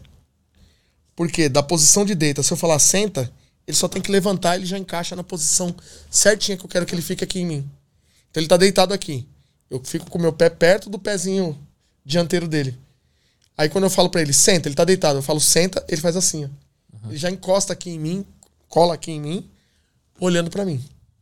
Então eu só treino isso, só que ele não tem velocidade, ele encaixa certinho, com calma, e eu premio ele. Isso, muito bom. Aí dou um petisquinho, dou um segundo, dou um terceiro. No final, posso até falar pra ele, ok, aí eu dou um brinquedo para ele.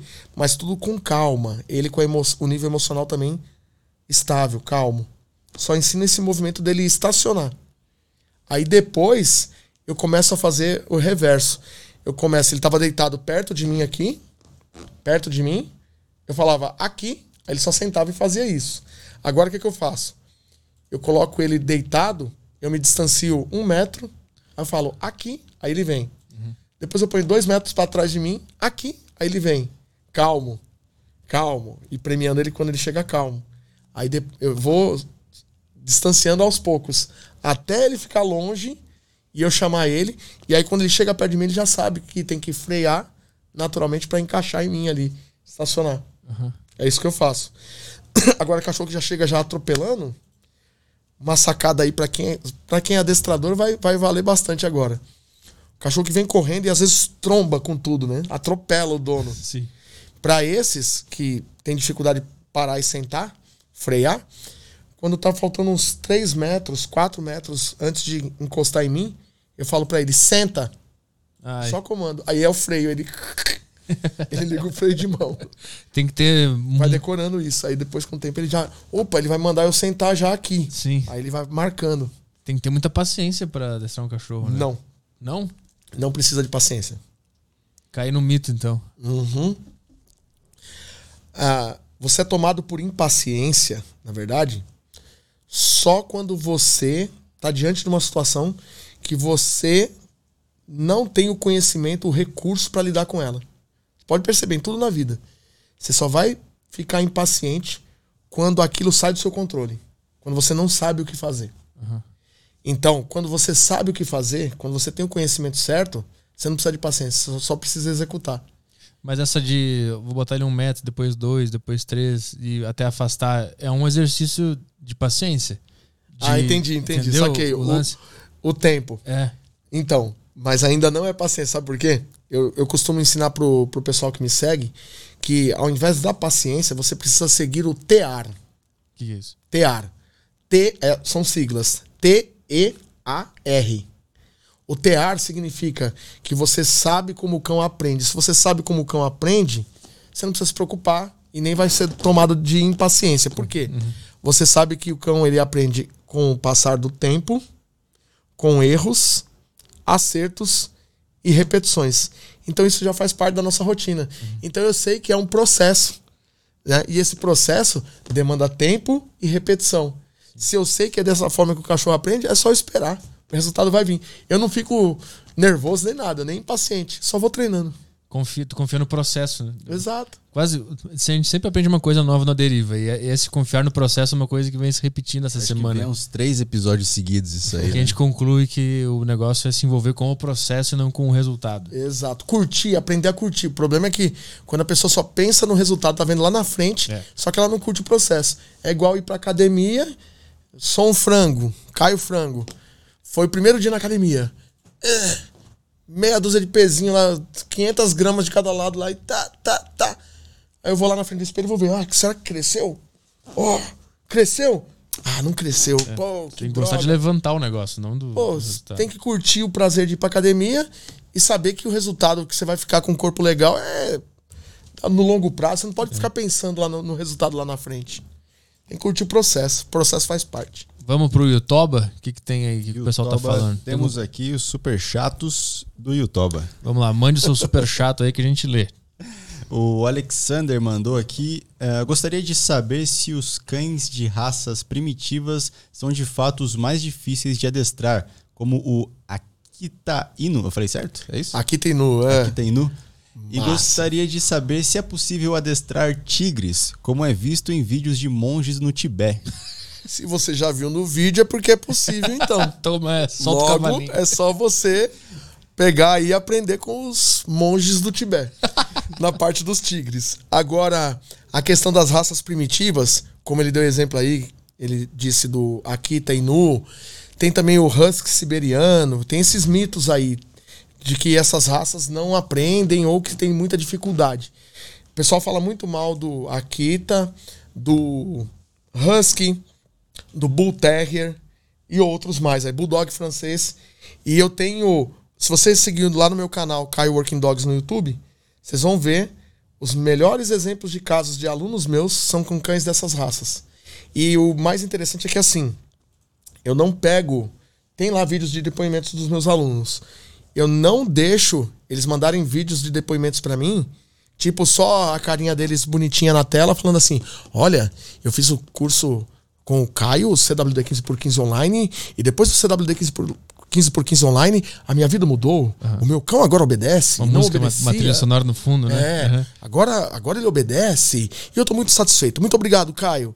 Não. Aluno que vai, vai mandar depoimento para mim e eu converso com ele antes. Eu quero saber se ele teve resultado, se teve transformação na casa dele, realmente no relacionamento. E aí ele tem que enviar o vídeo da prática do cão uhum. obedecendo. Vários exercícios que a gente ensina no nosso curso, ele tem que mostrar pra gente. E se você olhar lá, então, essas raças, Akita, Husky Siberiano, Bulldog francês, vou até falar o nome dos, dos alunos, ó, que as pessoas vão encontrar os vídeos. É, com, com Akita tem o aluno Marcos Douglas, exatamente esse, Marcos Douglas com Akita. Husky Siberiano, Talisson. Pode procurar o Talisson no meu canal. Bull Terrier, Kaique Ardrin. Cara, o Bull Terrier desse cara, que é um cachorrinho que é todo durinho, que o pessoal fala que não aprende, que é burro, o pessoal fala mal dessa raça. O cachorro, em um mês de treinamento, o pessoal tem que assistir esse vídeo para ver o que, esse, o que é a obediência desse cachorro. Então, eu não acredito nisso. Eu não rotulo uh, comportamento de cachorro ou adestramento de cachorro por raça. Uhum. Eu não quero saber a raça. Quero saber se ele é um cachorro. Ele é um cachorro, ele aprende. Boa. Só deixa eu falar aqui que o pessoal do YouTube tá reclamando que a gente não dá muita atenção para eles, mas isso aqui é deixado bem claro no início do programa, né? Nós não damos atenção pro YouTube. É, desde o primeiro programa isso aqui já tá bem claro. eu tô brincando, ó, para quem chegou no final a gente prioriza quem está no grupo do Telegram do Aderiva. Então a gente primeiro vê as perguntas dessa galera e depois a gente vê quem está no YouTube, tá? Então agora é esse momento. Vai Como é lá. é que faz pro cara entrar no Instagram do Aderi no Telegram do Aderiva? Acesse aí www.sacocheio.tv que você vai ver como. Isso aí. Tem aqui o Vinícius, ele mandou aqui. Fala Petrola, fala Caio. Queria saber qual a opinião sobre coleiras antilatido repelente para bater nos móveis xixi, stop e esses produtos que prometem educar, funcionam ah, de verdade? Boa pergunta. Nossa, que pergunta boa. Olha só, para para algum essas coleiras que ele falou aí, tem, existem coleiras e existem também é, aparelhos ultrassônicos. Esses, esses equipamentos, eles funcionam. Você precisa saber como você vai utilizar. Então, pra, não faz mágica sozinho o equipamento. Precisa de alguém ali por trás que sabe usar.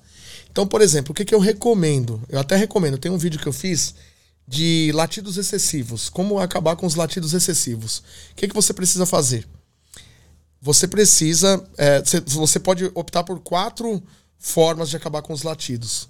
Aí nesse vídeo eu falo sobre os ultrassons. Existe um aparelhinho ultrassom que você pode pendurar numa prateleira, no, no quintal ali perto do cão, em algum lugar, na garagem da casa e ele é acionado automaticamente com a vibração do latido. O cachorro dá um latido, as ondas sonoras batem nele e ele solta um ultrassom que incomoda a, a audição do cachorro ali, o ouvido do cachorro, e funciona como uma consequência negativa. Uhum. Então o cachorro sabe, nossa, toda vez que eu fizer o uau, pim, vai bater lá dentro de mim, aquele sonzinho desagradável.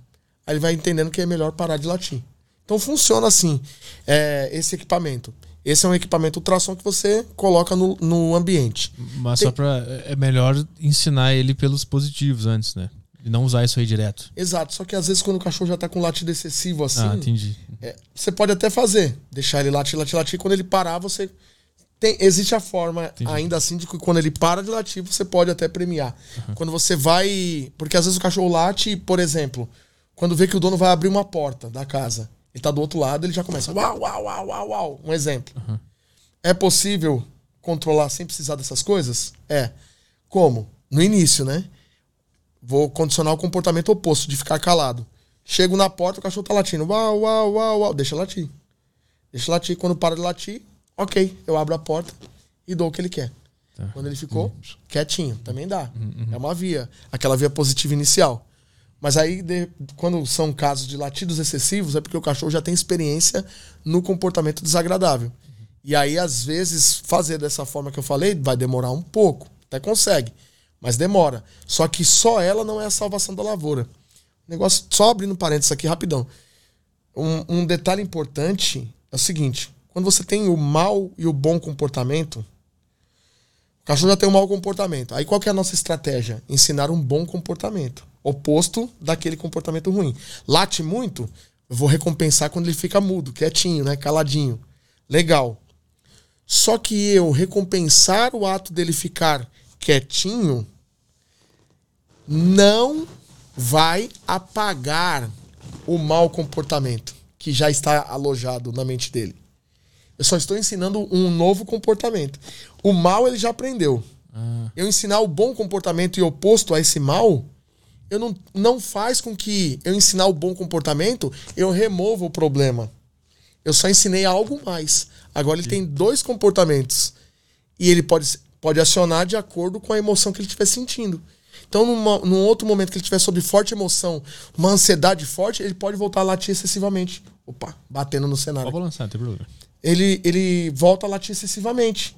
Por quê? Tem muita gente que defende uma linha de que se você ensinar o comportamento oposto e reforçar positivamente, resolvido o problema. Não está resolvido o problema. Essa cartinha aqui, do, o mau comportamento, é uma cartinha que ele tem na manga. Sim. Uma hora ou outra ele vai emitir esse mau comportamento. Então, por mais que você reforce positivamente o bom comportamento, vai ter uma hora que você vai ter que encarar isso aqui e corrigir ele também e ó, mandar ele embora. Eliminar ele. Uhum. Com a consequência negativa. Tu ia falar de outros, outros produtos e eu te interrompi. Aí tem, é, aí tem o ultrassom, que é eficiente para alguns cães, aí depende da sensibilidade. Para alguns vão funcionar, para outros não. A coleira é a mesma coisa, antilatido. Para alguns vão funcionar e outros não.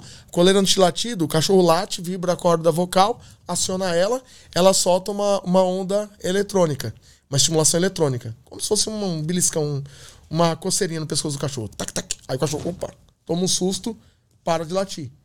Só que aí também de acordo com a sensibilidade do animal. Para uhum. alguns funciona, outros não. Repelente, que ele citou aí também. Do xixi, né? Do xixi, não pode. É um repelente que o pessoal fala assim: ó, você compra, é a mágica, é o pó mágico, né? É o líquido mágico. Não quero que ele faça aqui nesse ambiente. Eu vou lá e tch, jogo esse produtinho aqui, esse líquido, e o cachorrinho, quando sente cheirinho, opa, aqui eu não posso fazer xixi e cocô. Deixa eu sair daqui, eu vou fazer em outro lugar. Conversa nem todo cachorro vai funcionar. Então tem cães que funcionam e outros não. O que vai mandar é o condicionamento. Então o que, que a gente faz? Eu, eu faço um condicionamento, dá um pouquinho de trabalho para os meus alunos, ensino isso para eles, e nem todo mundo que ouvir vai estar tá preparado para isso. Tá? Porque, como eu já te falei, tem muita gente que tem preconceito quanto a corrigir o cão. Uhum. E, e, implica em uma correção para o cão também, o que eu vou falar aqui. Mas vou entregar o ouro aqui, vou falar. É, para o repelente ter poder, você precisa fazer um, um condicionamento prévio. Sim. As pessoas não fazem, só vão lá e compram no pet, passa e acham que vai funcionar. Não funciona. Tem um, um, um treinamento que a gente faz baseado num experimento do bebê Albert, que foi realizado pelo psicólogo americano é, John B. Watson. Ele foi considerado o pai do comportamentalismo. Isso há décadas e décadas atrás. Ele fez um experimento com um bebê ele mostrou que. Para resumir aqui, para quem quiser depois consegue encontrar vídeos sobre esse experimento no YouTube. Ele provou que o, o, o medo poderia ser condicionado. Certo? O medo poderia ser condicionado com, com esse experimento que ele fez com o bebê. E baseado nisso que eu vi nesse, nesse experimento, eu consegui elaborar uma forma de disparar um gatilho na mente do cão para que ele saiba que naquele momento que ele sentiu o odor do repelente, ele fala: Uau, não posso fazer aqui. Uf, aí sim ele fica com medinho daquele cheiro. Porque o cheiro pelo cheiro, né, ele, não, ele não, não. não tem nenhuma um registro na mente dele sobre aquele cheiro. Exato, você uhum. tem que passar uma experiência. E eu passo uma experiência de um condicionamento para que ele tenha medo do cheiro. Uhum.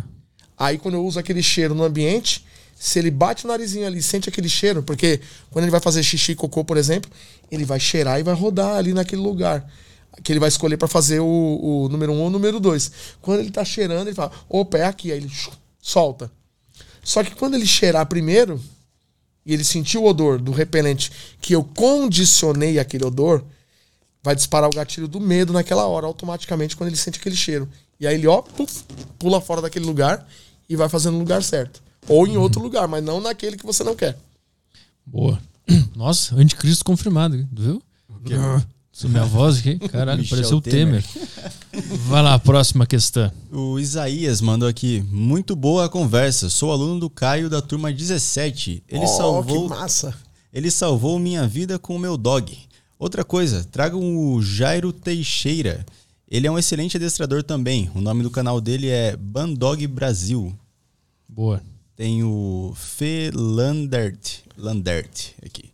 É, boa noite, Petri e Caio. Parabéns pelo trampo de ambos. Sou dono de um Akita Inu Inu, né? Agora eu falei certo. Isso. Akita Inu. Deita. Deita. Já trabalhou com Deita. essa raça? Já trabalhou com essa raça, Caio? Se conhecer, é, se conhecer de algumas dicas para lidar com o temperamento da raça, muito obrigado. Cara, já vi diferentes perfis aí de Akita, tá? Já trabalhei Akita muito bom, super inteligente, muito dinâmico, bem fácil de com adestrabilidade alta e já tive que reabilitar também um Akita agressivo. Então, depende do bichinho que você tiver na sua casa. Não tem muita dica. Eu não, eu não tenho dica para raça. Foi como eu já falei aqui. É de eu, forma eu, geral, né? É de forma geral. É cachorro. Eu não olho pra raça. O problema é que quando uma pessoa ela olha direto pra raça, ela já tem um preconceito quando essas raças consideradas difíceis. Uhum. Então já tá aquilo alojado na mente, ela vai ter dificuldade para treinar aquele cachorro. Não tem jeito. Tem que vencer o preconceito. Boa. Em relação às raças. O Vinícius Kruger mandou aqui. Boa noite, Petri, Delacqua e Caio. Ótima conversa. Só queria, paraben é, só queria parabenizar o programa. Dá para aprender muita coisa e pegar uma lição para a vida em cada episódio. Conhecer diferentes histórias, pontos de vista é do caralho. Obrigado. Isso aí. Boa. Teve mais uma questão que um cara mandou aqui no Telegram. Ah. Temos tempo? Vamos lá. Temos tempo. O hum, Gabriel Schiavon Boa noite. Tenho um cachorro que nasceu em casa e sempre foi criado com muito carinho. E por algum motivo ele não brinca e não fica bravo com nada. Ao contrário da mãe dele, que também está aqui desde pequena. É normal isso do cachorro ser totalmente passivo e carinhoso? Cara, olha só. É... Minha família, minha casa, era eu, minha mãe e minha irmã. Minha mãe era virada no giraia. Braba que só. Minha irmã não. e aí? Então essa questão não adianta. Pode ter a, a, a, você tem um cachorro que a mãe do cachorro ela é valente, brava. Às vezes o seu cachorro não saiu com esse temperamento. É, isso, temperamento varia de indivíduo para indivíduo. Não necessariamente ele tem que ser agressivo. Né? Às vezes você quer que, queria que ele mostrasse algo mais para você, mas não é da natureza dele às vezes. Natureza. Tem um, tem um cara mandando aqui, ele quer muito saber sobre. Ele mandou várias vezes em Caps Lock aqui. Pergunta sobre o Dogo brasileiro. Que isso? Dogo brasileiro ou dog brasileiro, sei lá. Cara, não, não, tem, não tive nenhum é contato com a raça ainda. Existe o dog brasileiro? Dog brasileiro, sei lá. Cara, não tive contato com essa raça ainda não. Já tive com Dogo Argentino. É Dogo Argentino aqueles. E Dogo Argentino foi punk a experiência com um deles, né? Que foi aquele que eu contei que Sim. foi o mais difícil. E também já peguei alguns fáceis. Por isso que eu falo que raça, para mim, não, significa muita Sim. coisa essa parada. Peguei uma Dogo também que era um doce. Muito boazinha. Fácil demais de adestrar. Então, meu, pessoal coloca muito, ah, tal raça é, é perigosa, tal raça é, é, burra, a outra raça é inteligente. Border Collie é inteligente. Já peguei Border Collie difícil para treinar, e aí? Uhum. Né? Então, é temperamento, é, é varia de indivíduo para indivíduo. E Pitbull?